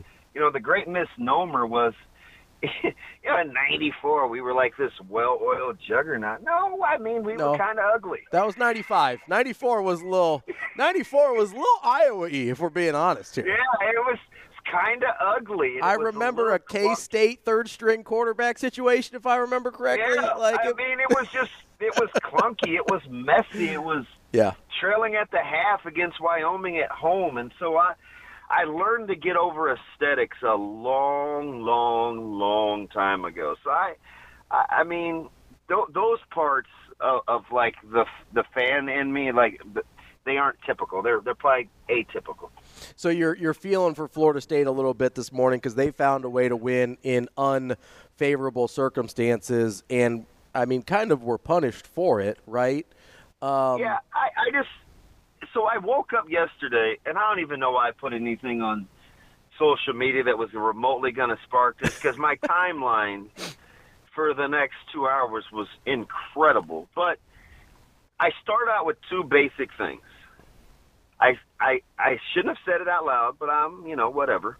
I said I'll be curious to see what consistency is shown with the team selections because I figured everybody always talks about deserving versus best, mm-hmm. but even best was gray.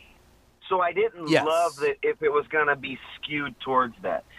So I felt like, okay, let's just change deserving to one when it mattered. Yeah. Like, is that simple enough? Because that takes, well, we didn't have this quarterback, or they weren't playing well then, or they're playing better now. That that that takes all of that out of there. So then I felt like, okay, if we change deserving to just one when it mattered, then I, you know, Florida State's probably got to be in. Well, you look at it right because because when it matters, like Alabama goes into that Texas game knowing like, hey, if we win this, we're in really good shape to make the college football playoff. Like they know that the same way that they know when they go into Georgia, like, hey, we got to go win this game to be in the college football playoff. The same way Florida State, by the way, went and played LSU on a neutral field and said, hey, we got to win this one week one right out the gate to have a chance to do this thing we want to do. Yeah, they're, weren't weren't they two and zero against the conference? They were 2 0 against the SEC. LSU, who they boat raced, by the way, and Florida, who didn't end up being very good. Uh, but still, the, the SEC would, would tell me that even they're not very good teams are good because that's what I heard. One of these things is not like the other, right? Yeah, so I don't want like and first of all, don't let anybody shame you for being for people being upset about the college football playoffs. I, I, I love the I love the guys and gals that kind of get on their soapbox and are like, "This is what happens," and you know, death taxes and being mad about who's in the playoffs. That doesn't make it any less valid. Okay, Yeah. so don't don't don't don't be one of those guys that's too cool to like try to want betterment for the sport because when you go to 12 they had a chance to establish at least some sort of baseline for what they were looking for but they still introduced the measure of eye tests and rationalizing so i I cringe when I hear people use the term best because a lot of times that's subjective. Yeah. No, it's always So- subjective. Best is always so when subjective. you get now, occasionally you'll be like, you'll get people to agree. Okay, one or two teams said the best. But you start getting the twelve. I was like, ah, you had a chance. you had a chance. All right, DB, we're going to have a chance to continue catching up with you here after the break. We appreciate you sticking with us. We will get to more of DB here on Hurrdat Sports Radio on AM 590 ESPN Omaha, ESPN Tri Cities.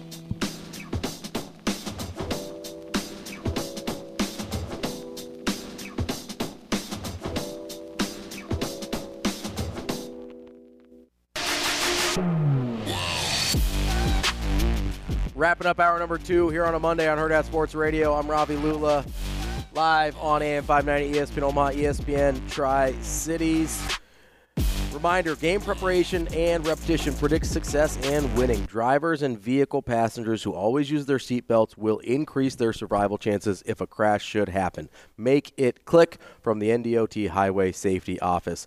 I know a guy that believes in preparation and repetition, and he's joining me now back on the Warhorse Sportsbook Hotline. It is Old DB. Uh, close your ears for a second. That's Damon Benning.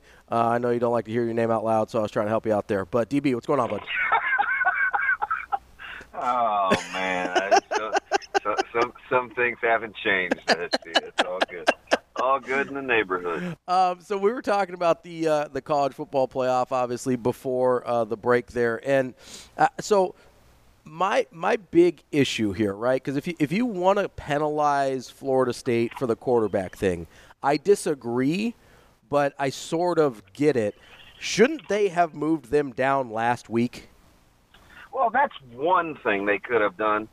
You also could have some conviction. Uh, listen, we- just talked about. You kind of alluded to the SEC here a little bit with S with with LSU and and uh, uh, Florida, right? The, and we we go about this every single year. Yes, the top two three teams in the SEC are typically fantastic. The the depth of the conference is not anything like it's wildly I'm, overrated. I'm over. I'm overwhelmed with it. Yeah. And and, as, and just look at the top seven or eight other teams that weren't in the SEC's record against the SEC. So this year, so it's like, okay, so your other alternative was is to not buy into the narrative. Could you really have a college football playoff without the SEC champ?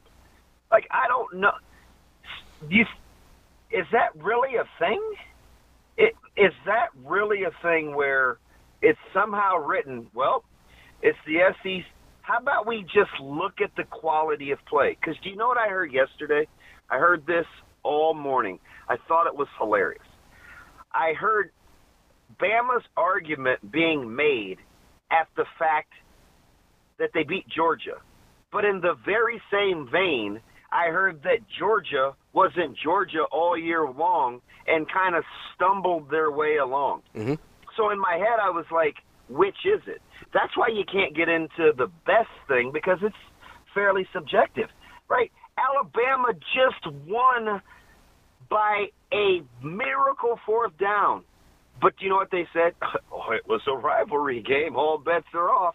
Yet we Found a way to win. Same, Yeah. We used the same criteria against Georgia when they we said they sleptwalk against Georgia Tech. Mm-hmm. I, I was like, are we even remotely listening to ourselves? So my thing was the only way to take that out of it is to change deserving to they won when it counted, right? All things being equal, all things being equal, and you don't value conference strength. If you don't assume that the Big 12 is some little brother to the SEC, Texas beat Bama. So that puts that puts Texas ahead of Bama, right? Mm-hmm. Like end of discussion. Yeah. And, like Texas ahead of now where it got gray obviously was with Bama and FSU and Georgia. I don't even know about Georgia, but I did find it interesting because I'm not making a case for Georgia. I'm making a case for consistency. So if you felt like Georgia was kind of the validation, then how are they the six? Yeah. Because you you, you felt bad enough to apologize to Norvell. I always love when people are like, "Hey, you know, I my heart goes out to," and you know, or that was a bad call, or they're going to issue an apology. No, you still lost. Like you didn't get the spoils of being a victor. So I I don't want to hear the the back pats and we feel bad and I'm like, you think Norvell cares? I mean, did you not see his statement? Oh, I, I saw it. you you you apologize to FSU, you say they're worthy, and you put them ahead of Georgia as the five. You talk about like lack of consistency in the messaging. They're not good enough because you don't value their quarterback play to to go undefeated, but you make them the five ahead of Georgia, who you use to validate Bama because they were the SEC champ. That part did like I was like, wow, that that uh somebody's going to have to explain that one to me. You know what I mean? Yeah, there there was some pretty aggressive mental gymnastics there to try and and here's here's what I feel like happened. And, and you tell me if I'm well, crazy. it's only going to get worse. That's why I wanted them. That, that's why I wanted. I was curious to see would they zero in on the competitiveness of of when you played a team because you know what it could actually what it could have done. It could have encouraged tougher scheduling. Yeah, it- you you yeah. had a, you had a chance to really make some statements yesterday with the committee, and I just felt like it kind of got away from them. Now we'll be back to when it's twelve. It'll be best versus most deserving, and we'll do it all over again, and we'll argue from eight through twelve. right? Like Yeah. that's that's what's going to happen next year. Yeah. uh, So what I thought, uh, what I thought happened with the committee was they probably felt like Bama was better than Texas, but they didn't feel like they could put Bama in since Texas beat them, which I. I don't know. Do you look at Texas? Do you look at Bama and think they're better than Texas?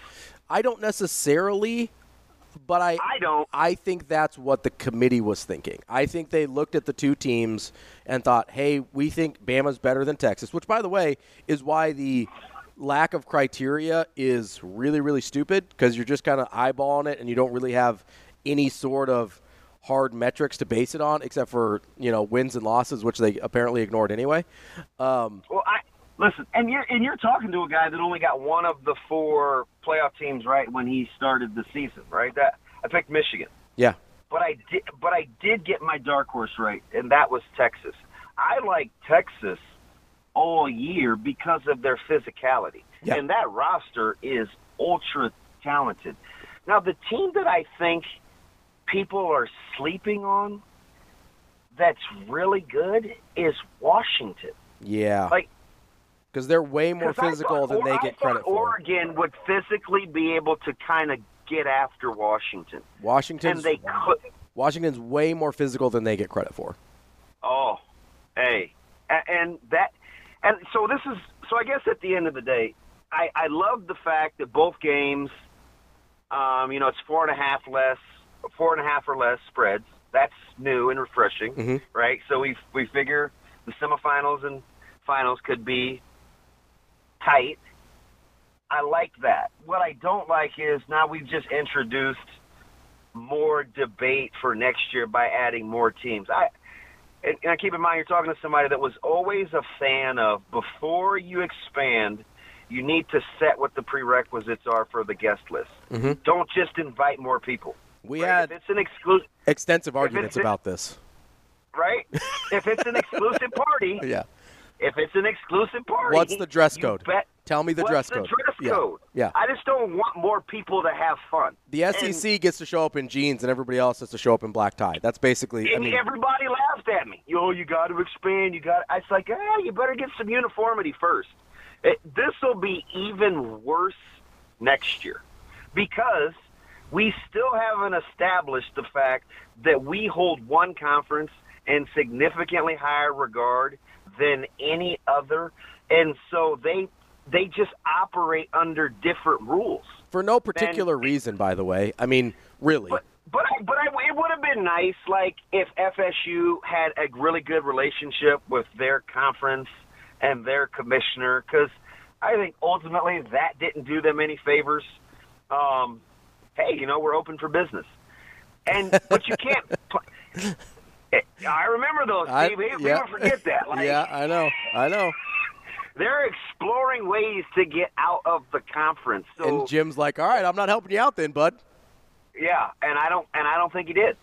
But that's worse for his did. conference still, you know? Like it's still bad for it. Like it's it's it's you know, biting your nose to spite your face, right? Like it's Yeah, one one hundred percent. That's but if you're looking for criteria, I mean, you wanted a really bold move. You should have like don't have Michigan in because you feel like they cheated, and if you don't feel like it was that big of an advantage, they sure did go to great lengths, right? yeah.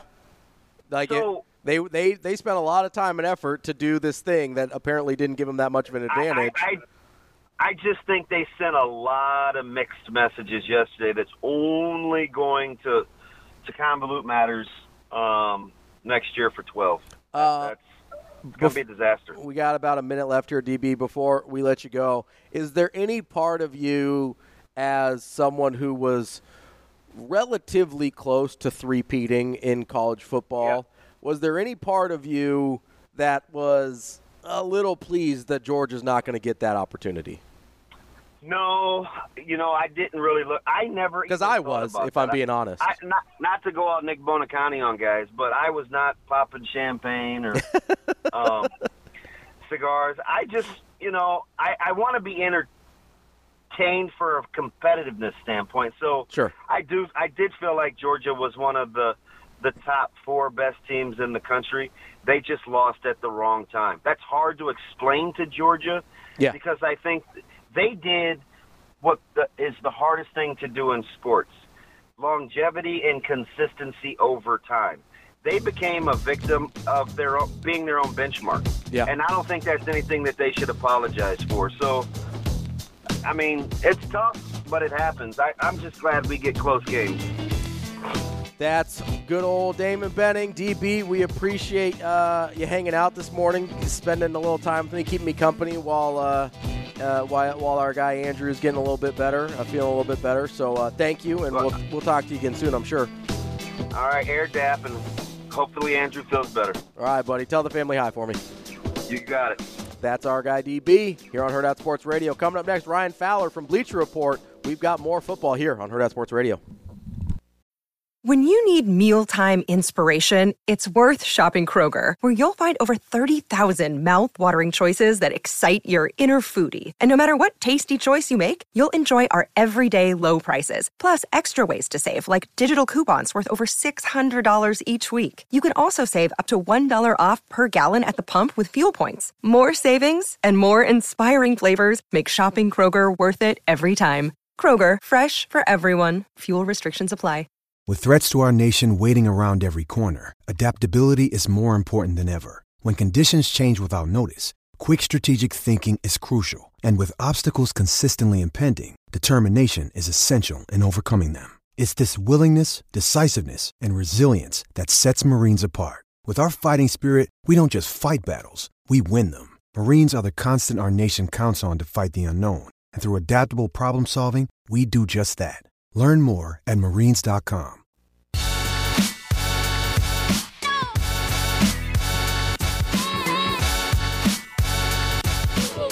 Welcome to Hurrdat Sports Radio. I want to say this. I mean, you talk about some of the. Uh, it's a galvanized team, uh, and you know some may think it's galvanized by adversity. It's not. It's galvanized by choice. This has been a heck of a journey for us, uh, and so to, to earn a to earn a seat at the table, to, to, to be in the to be in this tournament uh, is one that uh, you know, we're uh, we're humbled by, but excited for as well. Kicking off hour number three here on Hurrdat Sports Radio. I'm Ravi Lulla. We're on AM 590, ESPN Omaha, ESPN Tri Cities, and hour number three is on KFOR in Lincoln. If you're still trying to get up and ready to go this morning, make sure you get out to the Beanery to put a little pep in your step. Four great Omaha area locations Gretna, Papillion, Ashland, and 168th and Giles. They roast their own coffee, locally owned and operated. They've got hot nice coffee, frozen specialty drinks, some breakfast sandwiches, muffins, even gluten free and vegan scones. The Beanery serving people coffee. Joining us now on the Warhorse Sportsbook Hotline is Ryan Fowler. He covers the NFL and college football for Bleacher Report. Ryan, how are you this morning? I'm good. Appreciate you guys having me on. Absolutely. We appreciate you joining us. Uh, let's start with the NFL. I've been talking college football for about two hours nonstop here. So let's start with the NFL. Can you put into context for me what you saw last night in that, or la- yesterday afternoon, I should say, in that 49ers Eagles game? And uh, how, like, how impressive was that without, I, I guess, putting too much stock into just one regular season game? Yeah, I, I think you absolutely have to put some stock into it, right? I think the 49ers on the road wanted to absolutely send a message to Philadelphia. All we've heard all year long is how good Philadelphia is, how good Jalen Hurts has played, the tush push, everything along those lines. It's been all Philadelphia, right? And they go into that game and and beat them by 20 plus in a hostile environment that is Lincoln Financial Field. Brock Purdy was efficient. The defensive line got after Jalen Hurts, made things tough. That that, that third level, that Niners defense, people forget that they lost Talanoa Hufanga, who was a major piece Mm-hmm. to that defense. They lost Dre Greenlaw with that incident with the security guard in Mhm. that first half. So that the Niners seem to go into that environment. Now again, like you said, you, you have to hold weight towards that, but there's never been a Super Bowl that's been won in December. So when we move forward into these next few months and we may see a rematch of these teams moving forward, it's going to be a heck of a battle because I think now this is one of the more renewed NFC rivalries that we're going to see for the next five, ten years potentially. I know one of the big storylines yesterday coming out of this game, especially from the 49er side, was hey, we told you if we had a quarterback, the NFC Championship game would have gone a lot differently. Do you buy into that?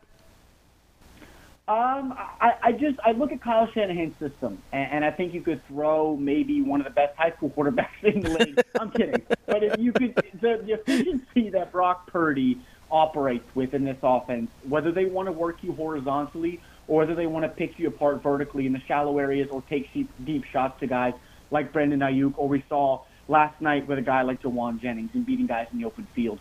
They can beat you in a multiplicity of ways. And when you got a guy like Christian McCaffrey running behind an offensive line like that has Trent Williams at left tackle, one of the best to ever do it in the, in the Mhm. sport of football, they can just beat you in so many different ways. And when you look at this Philadelphia defensive front, they have the big boys up front that they want to scheme off of, but then you got the back end to where they've been, in my opinion, they need to be more creative, specifically with their safeties. You drafted Sydney Brown out of Illinois, and I'm not seeing him in the box or playing that multi-level defender that he did at Illinois. And that's where they ran into trouble yesterday with George Kittle. But with, with Brock Purdy running this offense, only 19 completions, four of them went for touchdowns. So you're not asking him to play hero ball, he's just being efficient. Uh, we'll move on after this one, but the 49ers are kind of playing with an embarrassment of riches on that defensive line.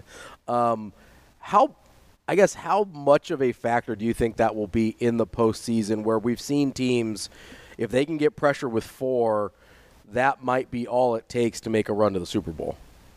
Yeah, I think it's extremely important. And Nick Bosa, Chase Young, they weren't the big time names that were productive yesterday. There, there's pressures there. I didn't see Chase a lot in that second half as their sparkly new addition at the deadline, but it really was Javon Kinlaw Mhm. in the middle of that defense. And what makes that unit so special up front is what they allow the linebackers when Fred Warner and both Drake Greenlaw are on the field together, as in my opinion, the best linebacker duo in all of football. So if you can get home with four and drop seven consistently in coverage in the NFL today where they just want to sling around 40, 45 times, it just makes life easier on everybody at every single level. We're talking with Ryan, Ryan Fowler of the Bleacher Report. Uh, what is your level of concern with the Kansas City Chiefs and their, uh, I, I guess, sometimes inability to get that offense going? I mean, we, we know the issues with the receiving room, um, but a lot of times this year we have seen them struggle to put points on the board. What What's your level of concern there? Yeah, I think Patrick Mahomes at times, as special as he is as an athlete, and and, uh, and I don't think anybody else will say there's a better quarterback in football right now over the last couple of years. It's just sometimes playing too much hero ball for me, trying to do too much in too many certain times to where it's a third and five and he's scrambling around for five, six seconds to where you watch him in years prior and he's just dropping back, making one or two reads, and the guy's maybe not separating enough or just throw a guy open. And Mhm. there is no more Tyreek Hill on the outside. We all understand that, but we talked about that last year, and they go and win the Super Bowl. But teams, I think, right now are focusing more on 87, and that is Travis Kelce. Now, granted, still almost got 100 yards yesterday, but who else is around him? And they've made additions in Skyy Moore and Rashee Rice, and they have some other names that they brought in, like Richie James. But those guys just haven't stepped up at all. And as good as Patrick is under center, at some point you have to ask those guys to at least get a little bit of separation to help Patrick Mahomes out to where he doesn't have to make a perfect throw every single time. And and that's where it comes down for me right now where I'm not gonna I'm not gonna count out Patrick Mahomes as long as he's in Kansas City. Similar to how we thought about Tom Brady when he was in New England. I'm not gonna count him out when it comes down to it. But these guys on the outside have to help out help him out a little bit, excuse me, other than Travis Kelce. Well, speaking of Tyreek Hill, his new team nine and three uh, dominated yesterday against a not very good Commanders team. But do you look at the Dolphins as the class of the AFC? I think they are right up there, uh, but I do think that this offense could potentially be the class of the AFC. It is unbelievable. I mean, you got your Lamborghinis, your McLarens, your Ferraris in the form of Tyreek Hill, Jaylen Waddle, De'Von Achane, and then you got Raheem Mostert as well, who are all they're ex, they're former track athletes, Mhm. but there's a big stigma that surrounds track athletes putting up the track spikes and football players, and they're hell of a football players, all four of those guys, and they're just fantastic with what they do when when they what they ask Tua to do in this offense because the main question this year was is Tua going to be able to stay healthy and are we Mhm. going to see the best version of this Miami offense? And I think we are and they put up 70 earlier in the year. And I know they've had a, they've been beaten up on bad teams and this next month of the season is really going to be tested.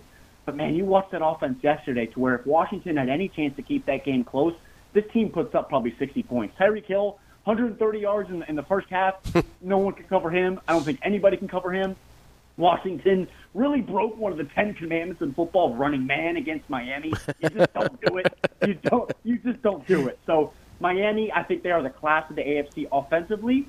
I'm just interested to see how that front four uh, on defense steps up with the loss of Jaelan Phillips. As you look around the AFC, we talked about the Chiefs, we talked about the Dolphins, uh, we also talked about the 49ers and the Eagles in the NFC. Do you look at the AFC and see anyone that you think is on that level that you think can be competitive against the NFC in the Super Bowl? I really like Baltimore. I really Okay. do. Their defense right now is the best in football, and it's just looking at Lamar Jackson in this offense. How much can he do?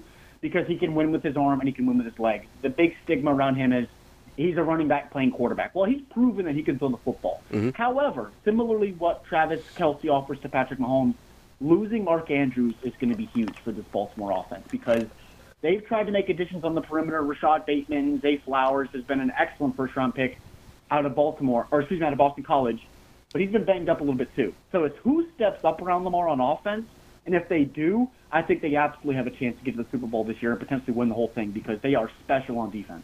Uh, just a little bit more here on the NFL before we switch over to college. Uh, the Patriots fall to two and ten with that super bizarre game against the Chargers yesterday. Um, it was was that a game of two head coaches that are not going to be there next year? It could be, and it's crazy to say that about Bill Belichick, considering what he, the success that he's had over the last couple of decades. But both those teams look completely inept in all three phases of the game, and a lot of people forget that the Chargers even drafted a guy like Quentin Johnston in the first round. It just has not worked out for them. Justin Herbert, that offense, the defense that they got, they're way too talented to be five and seven and to win a football game six nothing to where they didn't even score a touchdown.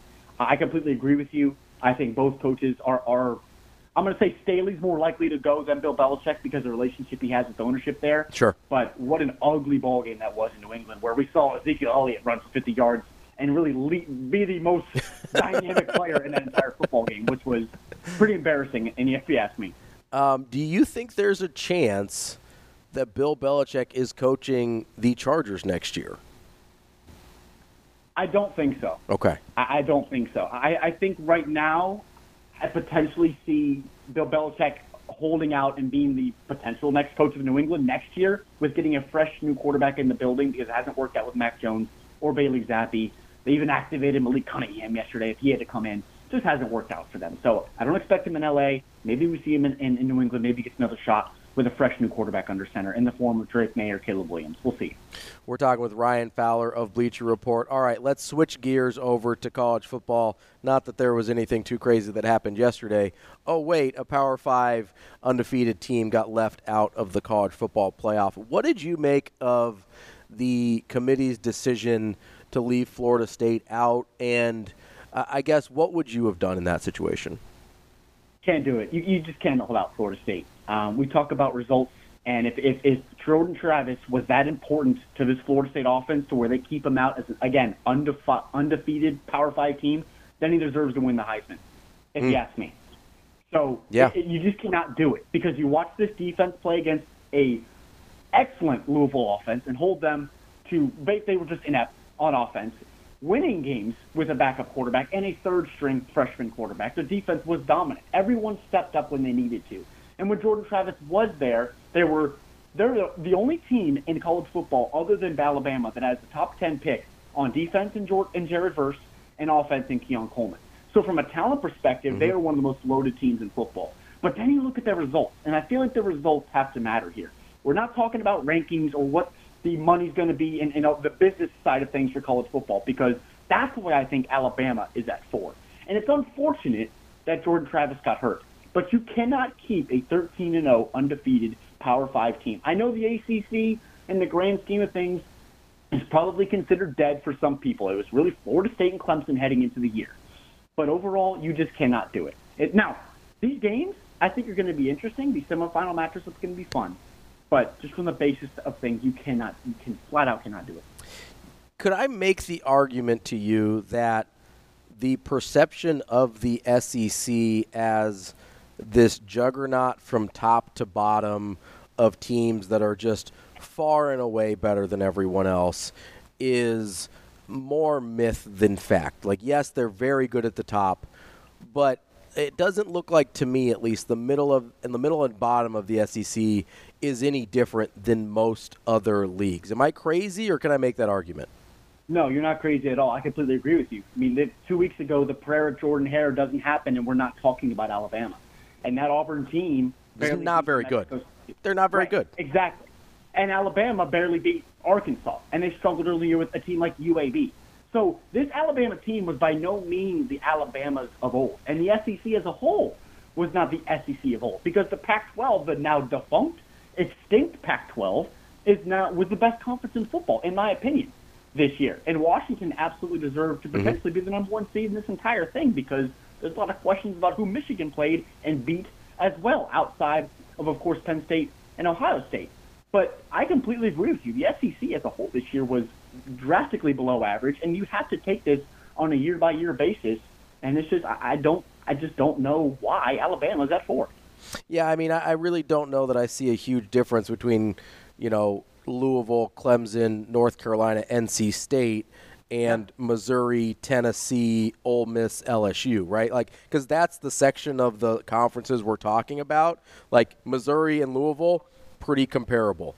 Tennessee and like an NC State or North Carolina, pretty comparable. You can make an argument that Clemson is the most talented team out of that entire group of, you know, eight or so, whatever I named. I just, I, the perception that the conference put out there, you know, the Sesame Street, one of these things is not like the other, I- think is just made up.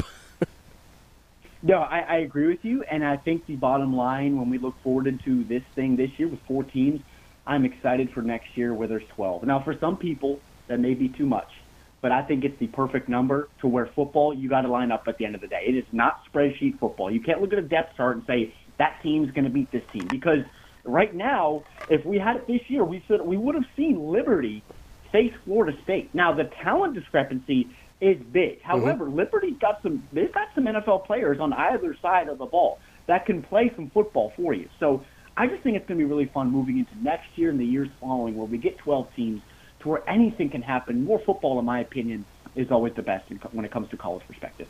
Yeah, I mean, it's certainly not too much for me. I, I was advocating for 16, and I still think they probably end up getting to 16 at some point, unless you know we have the the Power Five Super League break off at some point. But um, I, I do think a 16 team playoff is would have been my preferred uh, method there. I, guess going back to the SEC for just a second here. How much of an issue do you have with the fact that they do play fewer conference games than everyone else, and like how much of an advantage is that? Do you think where you know they throw in a Chattanooga or whoever in the middle of November to to kind of even out their schedule? Yeah, I, it's more so you look at it from an Alabama's perspective, even Georgia's perspective. I think people are overlooking in this process. It's unbelievable that they're, they're not even five; they're six. And these rankings, it's it's a cupcake schedule out of conference. And then if you win one or two of your major games, you're automatically in it. Back to your question earlier about the SEC bias, and that's where really it comes down to it for me. There is truly, absolutely, you cannot look at this playoff specifically and not say that there is an SEC bias. I, I want SEC teams to play more of each other. If they're that big and bad of a conference, even though they got two more teams next year coming in, continue to play each other and, and leave out the Chattanoogas or the University of Wisconsin, Alabama, of Pennsylvania. Leave those teams out. Play more of each other and really show who the cream of the crop is. If you have, you know, the SEC with four stars and five stars everywhere. Uh, Ryan, of the teams that actually did make the college football playoffs, we've got Michigan, Washington, Texas, Alabama. What are your initial thoughts of how that could possibly p- play out? I think the first semi, uh, Washington and Texas, I think that 2 3 matchup is going to be fantastic. Now, it may be a behind the barn 45 40 type of matchup. We know Big 12 defenses like Texas, they don't really like to play a lot of defense. It could be an old Red River, Red River showdown with them in Oklahoma we've seen over the years. But Quinn Ewers and Michael Penix going at it, I think that's going to be a really fun matchup. Michigan and Alabama, you look at Michigan's roster, they they have contrasting styles on offense and defense to where their offense is from 1980s where they want to run at you, but they've lost guard Zak Zinter, who's going to be a major loss for them in the middle. You kind of saw it in that Big Ten game, Big Ten title game, excuse me, against Iowa. And then, but on defense, they have the talent to counter guys like Jermaine Burton on the outside and linebackers to run sideline to sideline if Jalen Milroe wants to escape outside the pocket. So for me, the most exciting matchup in the semis is going to be Washington and Texas. Michigan and Alabama may be that slow, methodical 20 to 10, 17 14 type of matchup, but I think both matchups are going to be really fun to watch, specifically not only for the CFP, but for, for draft fans out there as well. Do you think there's a clear favorite to, to win the title? Because out of those four teams, I you know you, you kind of just went over it there. I think there's strengths and weaknesses on every single roster there. I, don't think you can look at this four and say this team is for sure the best. Is there a team that you're leaning toward? There isn't. There absolutely isn't. I think all four teams are pretty equal. I think you can have concerns like pros and cons you could balance with each of these four. I think it's going to be a battle to the end for, for both of these games. Both all offenses can score and all defenses have players at all three levels. And I think it's going to come down to coaching. I think it's going to come down to execution in certain down situations to where you're going to have to execute.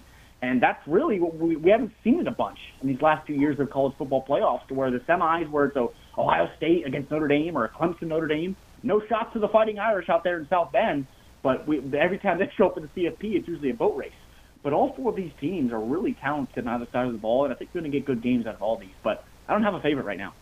Uh, Ryan, real quick before we let you go here, you mentioned, you know, if Jordan Travis was that important to Florida State that they get left out, then he should win the Heisman. I don't think he will, uh, but you look at the kind of candidates. Who do you think is the most deserving player of the Heisman this year? For me, it's Jayden Daniels at LSU. Uh, and I, I, I think when I finalize my QB board this draft cycle, I think he's going to be QB3 behind Drake Maye and Caleb Williams. I think you look at what he's done this year at LSU, another one of those transfers right in from Arizona State where people forget that he was even there. Mm-hmm. Now, it was nice having Malik Nabers on the outside and Brian Thomas Jr. Both those guys are going to be drafted this year and high at that. But his legs and the arms, and he kept LSU in football games to where LSU's defense was abysmal. They were one of the worst units, not only in the SEC, but all, in all college football as well. They were bad on the defensive side of the football. But Jayden's special. I mean, first guy since Johnny Manziel over a decade ago to throw for 3,000 yards and rush for 1,000 or more. He is my Heisman winner, and I think he's also going to be able to translate that to the next level and be a dynamic athlete uh, on Sundays for some teams. Could I make the argument that Michael Penix and what he was able to do at Washington deserves consideration over the three loss Jayden Daniels at LSU? Oh, I think you're absolutely right. I mean, you watch Michael Penix and the big throws he made in that Pac-12 title game, and it's nice having guys on the outside like Rome Odunze. But I'm gonna be I'm gonna be really interested to see how he performs if they potentially meet a Michigan or an Alabama in the final, and those teams take away a guy like Rome Odunze. Because I don't think Texas will. They have talent on the defensive front, but Michigan with Will Johnson and Alabama with a guy like Kool-Aid McKinstry and Malachi Moore, they will take away a guy like Rome Odunze. So Ja'Lynn Polk and Jalen McMillan, those are the guys that are going to have to step up. But Michael Penix is has been a really nice evaluation since coming over from Indiana, to where at times he was unplayable there for the Hoosiers. Where do, where does Michael Penix fall on your quarterback board? He's probably going to be QB four. Okay, right after right Daniels. behind, right behind Jayden Daniels. Yeah. Yep. Is there anyone on that QB? Sorry, I'm a, I'm a big NFL draft nerd. Uh, is there anybody on that QB board that would surprise me? Um, I don't think so. I think it's all the popular names. I, I like Bo Nix probably a little bit more than others. Okay. Um, he's right there alongside Michael Penix for me. JJ McCarthy is more of that efficient type of Brock Purdy talent, in my opinion, where if he falls in an offense that will work around him, not ask him to play that hero ball and be the supreme athlete that we sometimes ask quarterbacks to be, what we've seen at times from Bryce Young in Carolina, uh, he's right there in, in that mix. But there's a clear tier for me at the top with Caleb Williams, Drake Maye, then it's Jayden Daniels, Bo Nix, Michael Penix, JJ McCarthy, and then we'll go down from there. What do you do with Jordan Travis with his kind of unique skill set and the injury? Yeah, I really like Jordan Travis coming into the year. Uh, remember, I was on a Florida State podcast before the season, and I picked Florida State to win the ACC, and I picked them to actually be in the CFP. And I, it, it just stinks to see the injury for Jordan, but his evaluation as a prospect hasn't changed too much for me. Um, just watching his game and what do you think he's going to be when he's healthy at the NFL level. There's still concerns with his arm strength, his ability to process.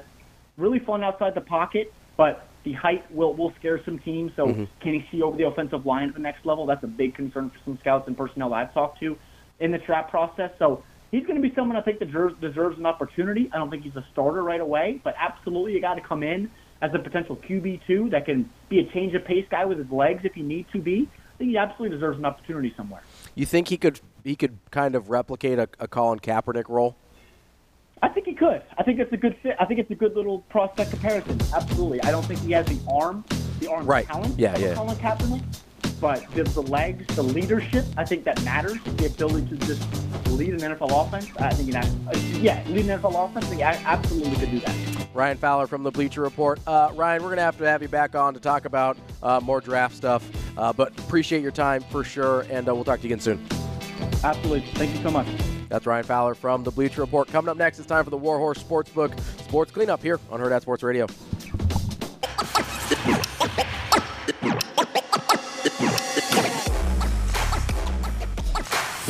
You're listening to Hurrdat Sports Radio.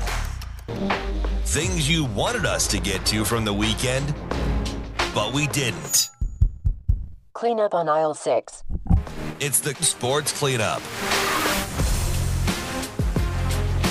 Welcome into the Hurrdat Sports Radio Warhorse Sportsbook Sports Cleanup here on AM 590 ESPN Omaha, ESPN Tri Cities, and KFOR in Lincoln.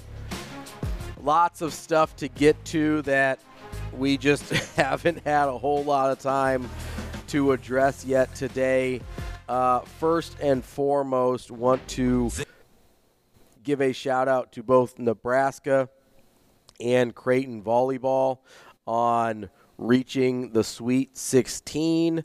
Uh, Creighton did so in impressive fashion. Obviously, Nebraska did as well. Nebraska will face Georgia Tech uh, here in a few days. Um, they were able to advance out of their own uh, region, their little pod. They'll stay in Lincoln, which is uh, good for them. They beat uh, LIU and then uh, uh, and then Missouri as well. Uh, they play, as I mentioned, Georgia Tech on Thursday, and then the winner of Kentucky Arkansas will play the winner of Nebraska Georgia Tech with a spot on the line to go to the Final Four.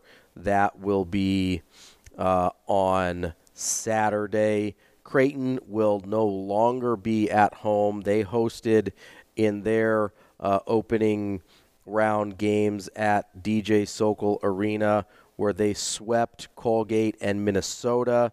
They will play Louisville on Thursday at 11 a.m. That is in Pittsburgh, Pennsylvania.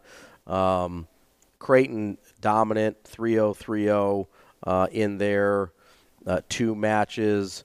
Nebraska dominant as well 3 0 3 0 in their two matches.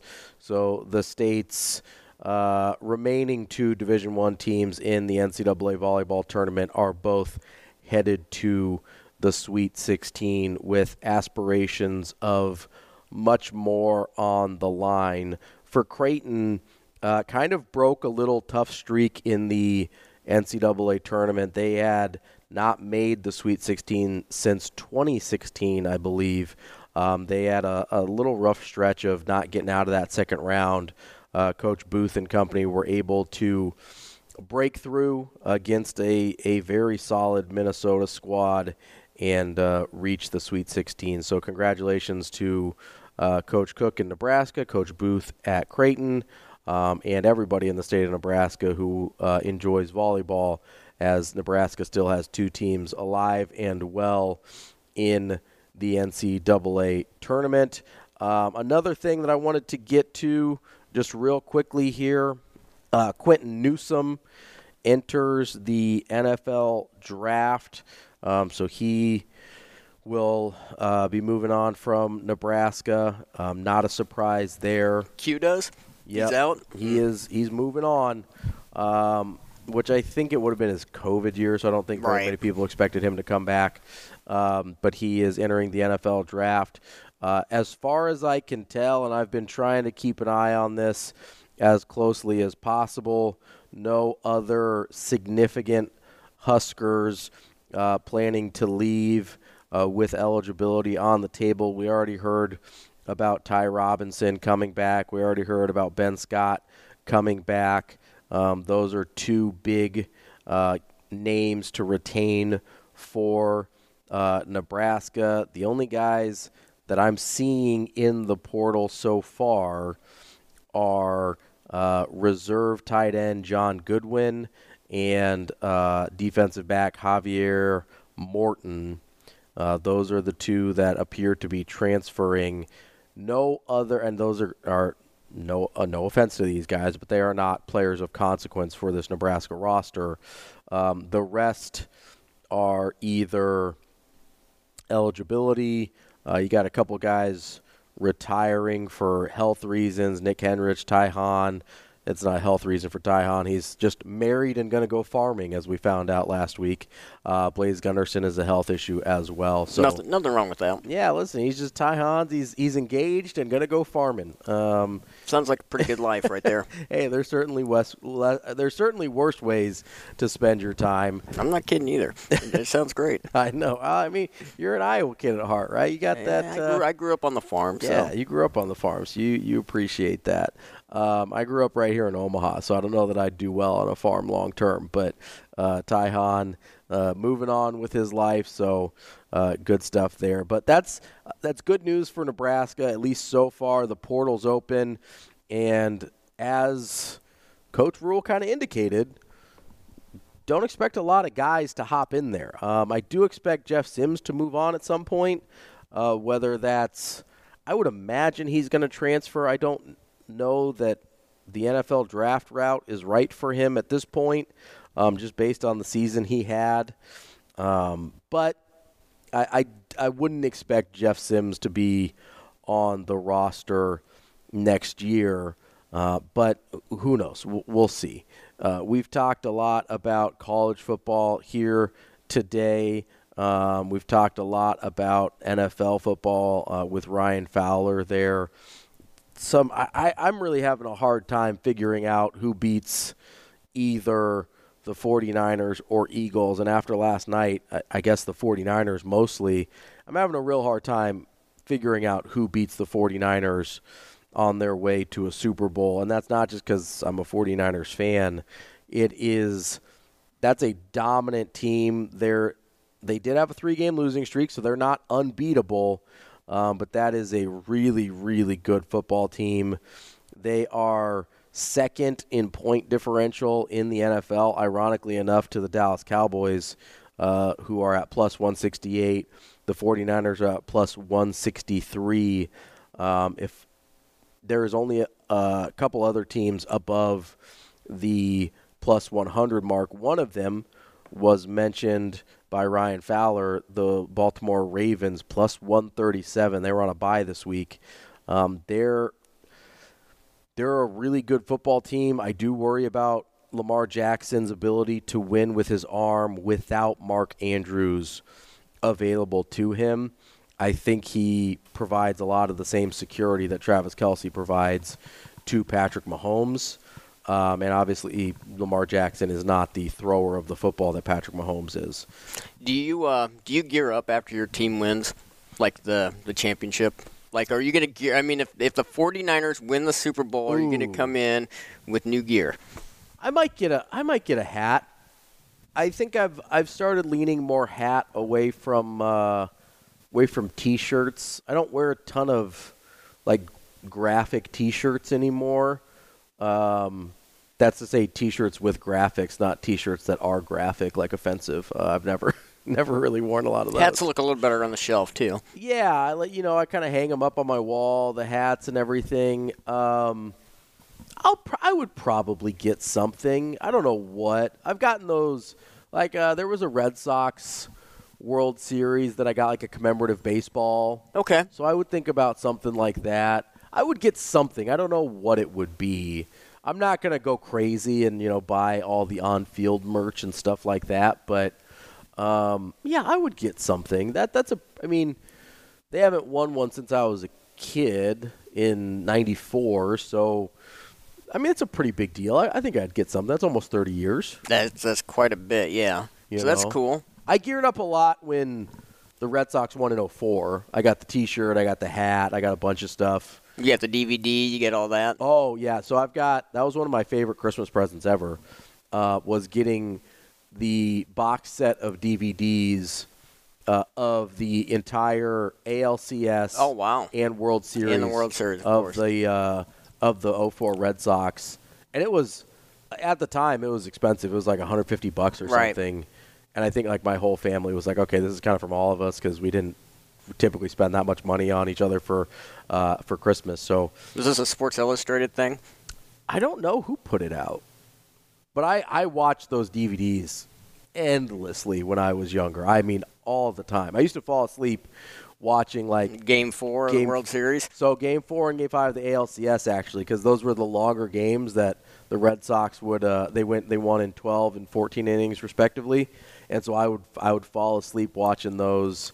Uh, watching those games, uh, so the DVD sets I did I did like those, but now you can find games everywhere now. The DVDs aren't as Yeah, aren't as big of a deal go to anymore. YouTube and That's true. All those games are on YouTube now. I've I've actually or watched whatever them. or whatever network. If you have the MLB, I'm sure it's probably on their network somewhere. Absolutely. So, yeah, I would get some gear. I would get something if, if the 49ers won, but we'll see. We'll see. Uh, we're a long way from that, but at this point in the season, doesn't look like there's a whole t- lot of teams to stand in their way. That is the Warhorse Sportsbook Sports Cleanup. Coming up next, we're going to talk to Jacob Padilla about some basketball, some volleyball, everything else here on Hurrdat Sports Radio.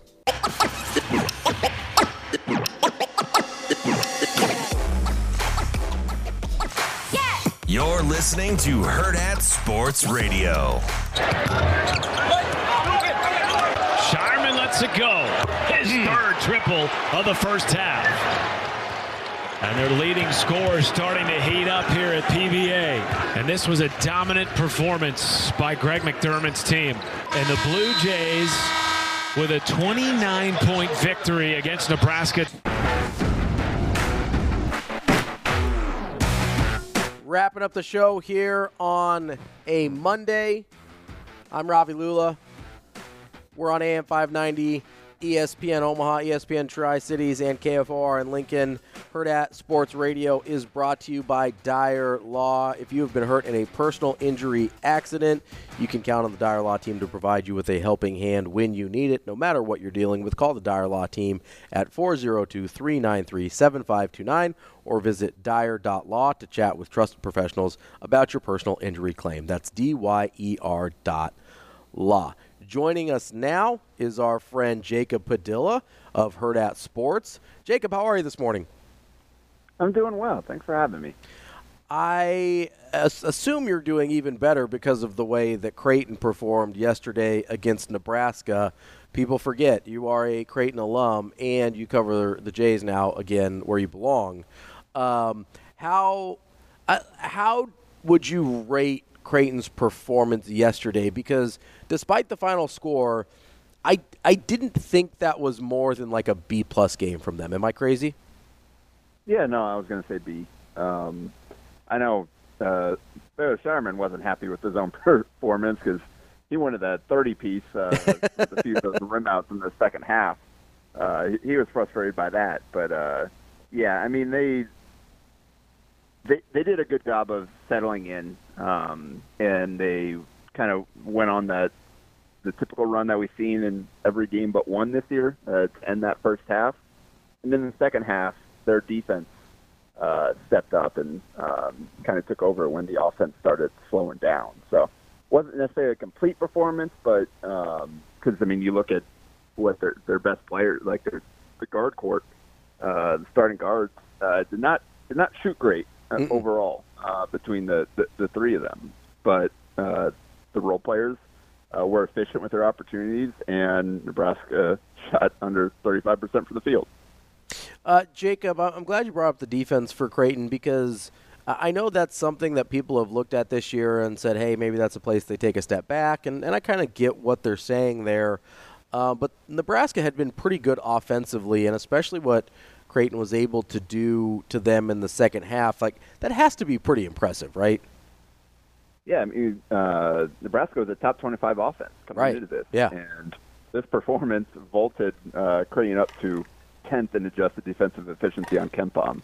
I think they were around like 21st, 22nd, somewhere in that range. They were, they were in top 25, but like that's like a solid 10 spot jump, something like that, uh, from one game, which uh, kind of shows the respect that the, the numbers at least had for what Nebraska had done offensively so far this season.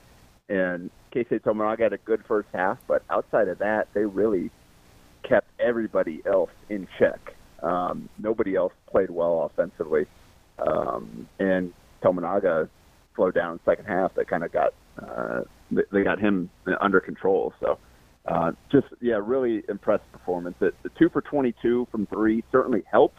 Sure. Um, but uh, Greg McDermott said a lot of those 22 threes were the, the threes that Creighton wanted them to take, and not necessarily the ones that Nebraska wanted to take. And so that's, I mean, that that really is the uh, between not fouling, which uh, Nebraska that that was the key in this game because Nebraska had uh, basically more than double their opponent in free throw rate uh, on the season heading into this one. They had a huge advantage at the free throw line in almost every game they played this year. Uh, and Creighton obviously is best in the country at not fouling. So uh, that was, that was going to have to uh, give one way or the other. And uh, Creighton certainly won in that regard. And then in the, the three point game, um, Creighton's been really good at taking away three point opportunities for teams, even though that teams that hit them, uh, I believe like a 35% rate or so uh, against them. So they, they had knocked them down at a decent percentage, but they were they weren't able to get off many good looks because the way that Creighton has been defending, and uh, that was certainly uh, the way it played out on Sunday as well. Uh, we're talking with Jacob Padilla of Hurrdat Sports. Jacob, you've obviously watched this Nebraska team a ton, covering them in years past, and and obviously just being part of of the the college basketball uh, local community here. How how would you build a team and an offense around Keisei Tominaga being your best offensive player? Because I, I think it's maybe more of a unique challenge than people realize. Um, and that that was the the problem. Honestly, the the way they did at the end of last year uh, looked pretty good, um, and it's through playing uh, like through the high post with the big man, like we saw with Derrick Walker last year, because he's he's not necessarily a great on the ball player. Although, I mean, you look at what he did uh, against Creighton, like he only hit one three. Yeah. A, a lot of it was kind of off the bounds uh, in that pick and roll game against that drop. Um, he's actually improved significantly in that, and uh, I think that's probably some of the three x three, the international experience coming in there as he's continued to um, work on his game and get chances to expand it. Uh, but he's not necessarily a, a lead guard that's going to run a, a bunch of pick and rolls and go create his shot consistently. Um, he's a really good off the ball cutter, though. Obviously, he's good coming off screens, coming off handoffs.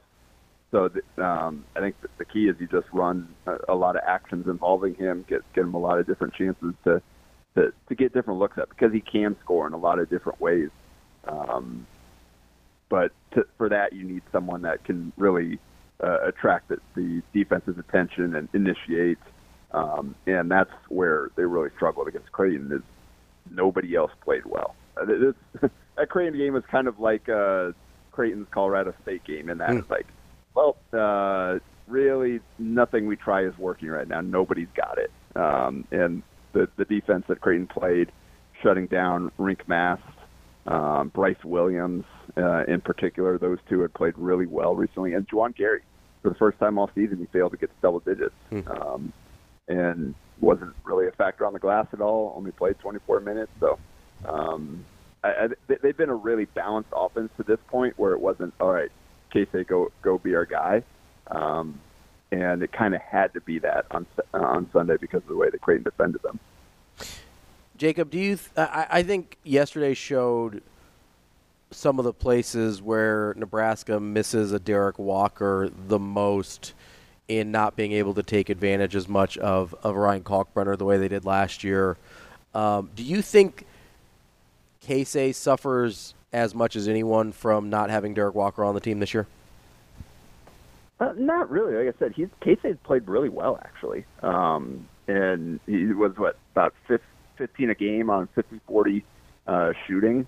Honestly, uh, I think Ryan Kalkbrenner being healthy uh, Hmm. made it tougher for Nebraska to uh, take advantage of him. Creighton had a really good game plan defensively. They tweaked, they, changed some things slightly just based on the personnel Nebraska has, um, and I, I think honestly the, the the biggest problem with uh, this game was uh, Rienk Mast and Josiah Allick.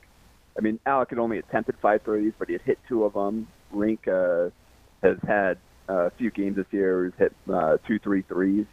And um, against the drop, those opportunities were going to be there. And they just couldn't hit them. Um, Creighton uh, dared those guys, Juwan Gary, to hit threes.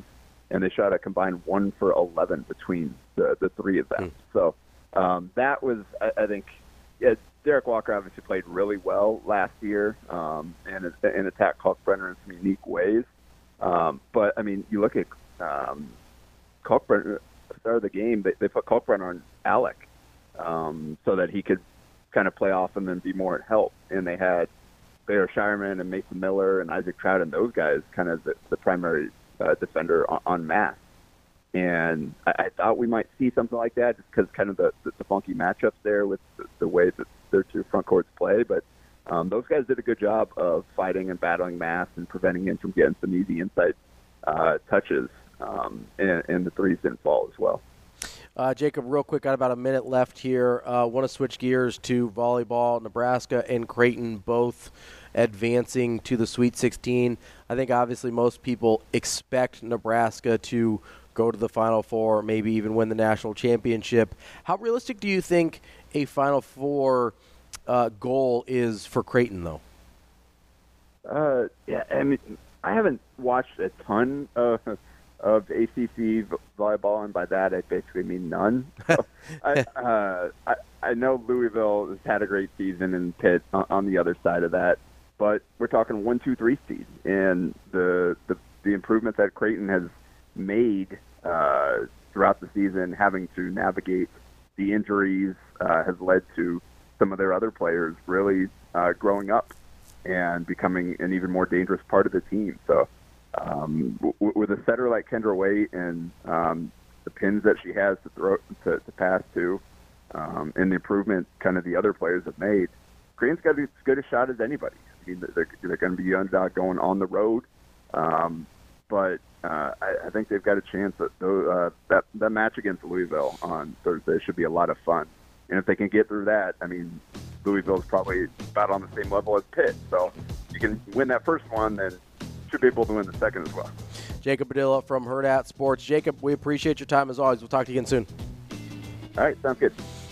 Want to remind you, we're brought to you by Dingman's Collision Center. Dingman has been in business in Omaha for over 25 years and has been best of Omaha, first place 18 years running, four great Omaha area locations. And they have the latest technology to work on any make and model. They also give back to the community with every car repaired. Go to dingmans.com for more information. That's the show for the day. Thanks for joining us. We'll talk to you tomorrow.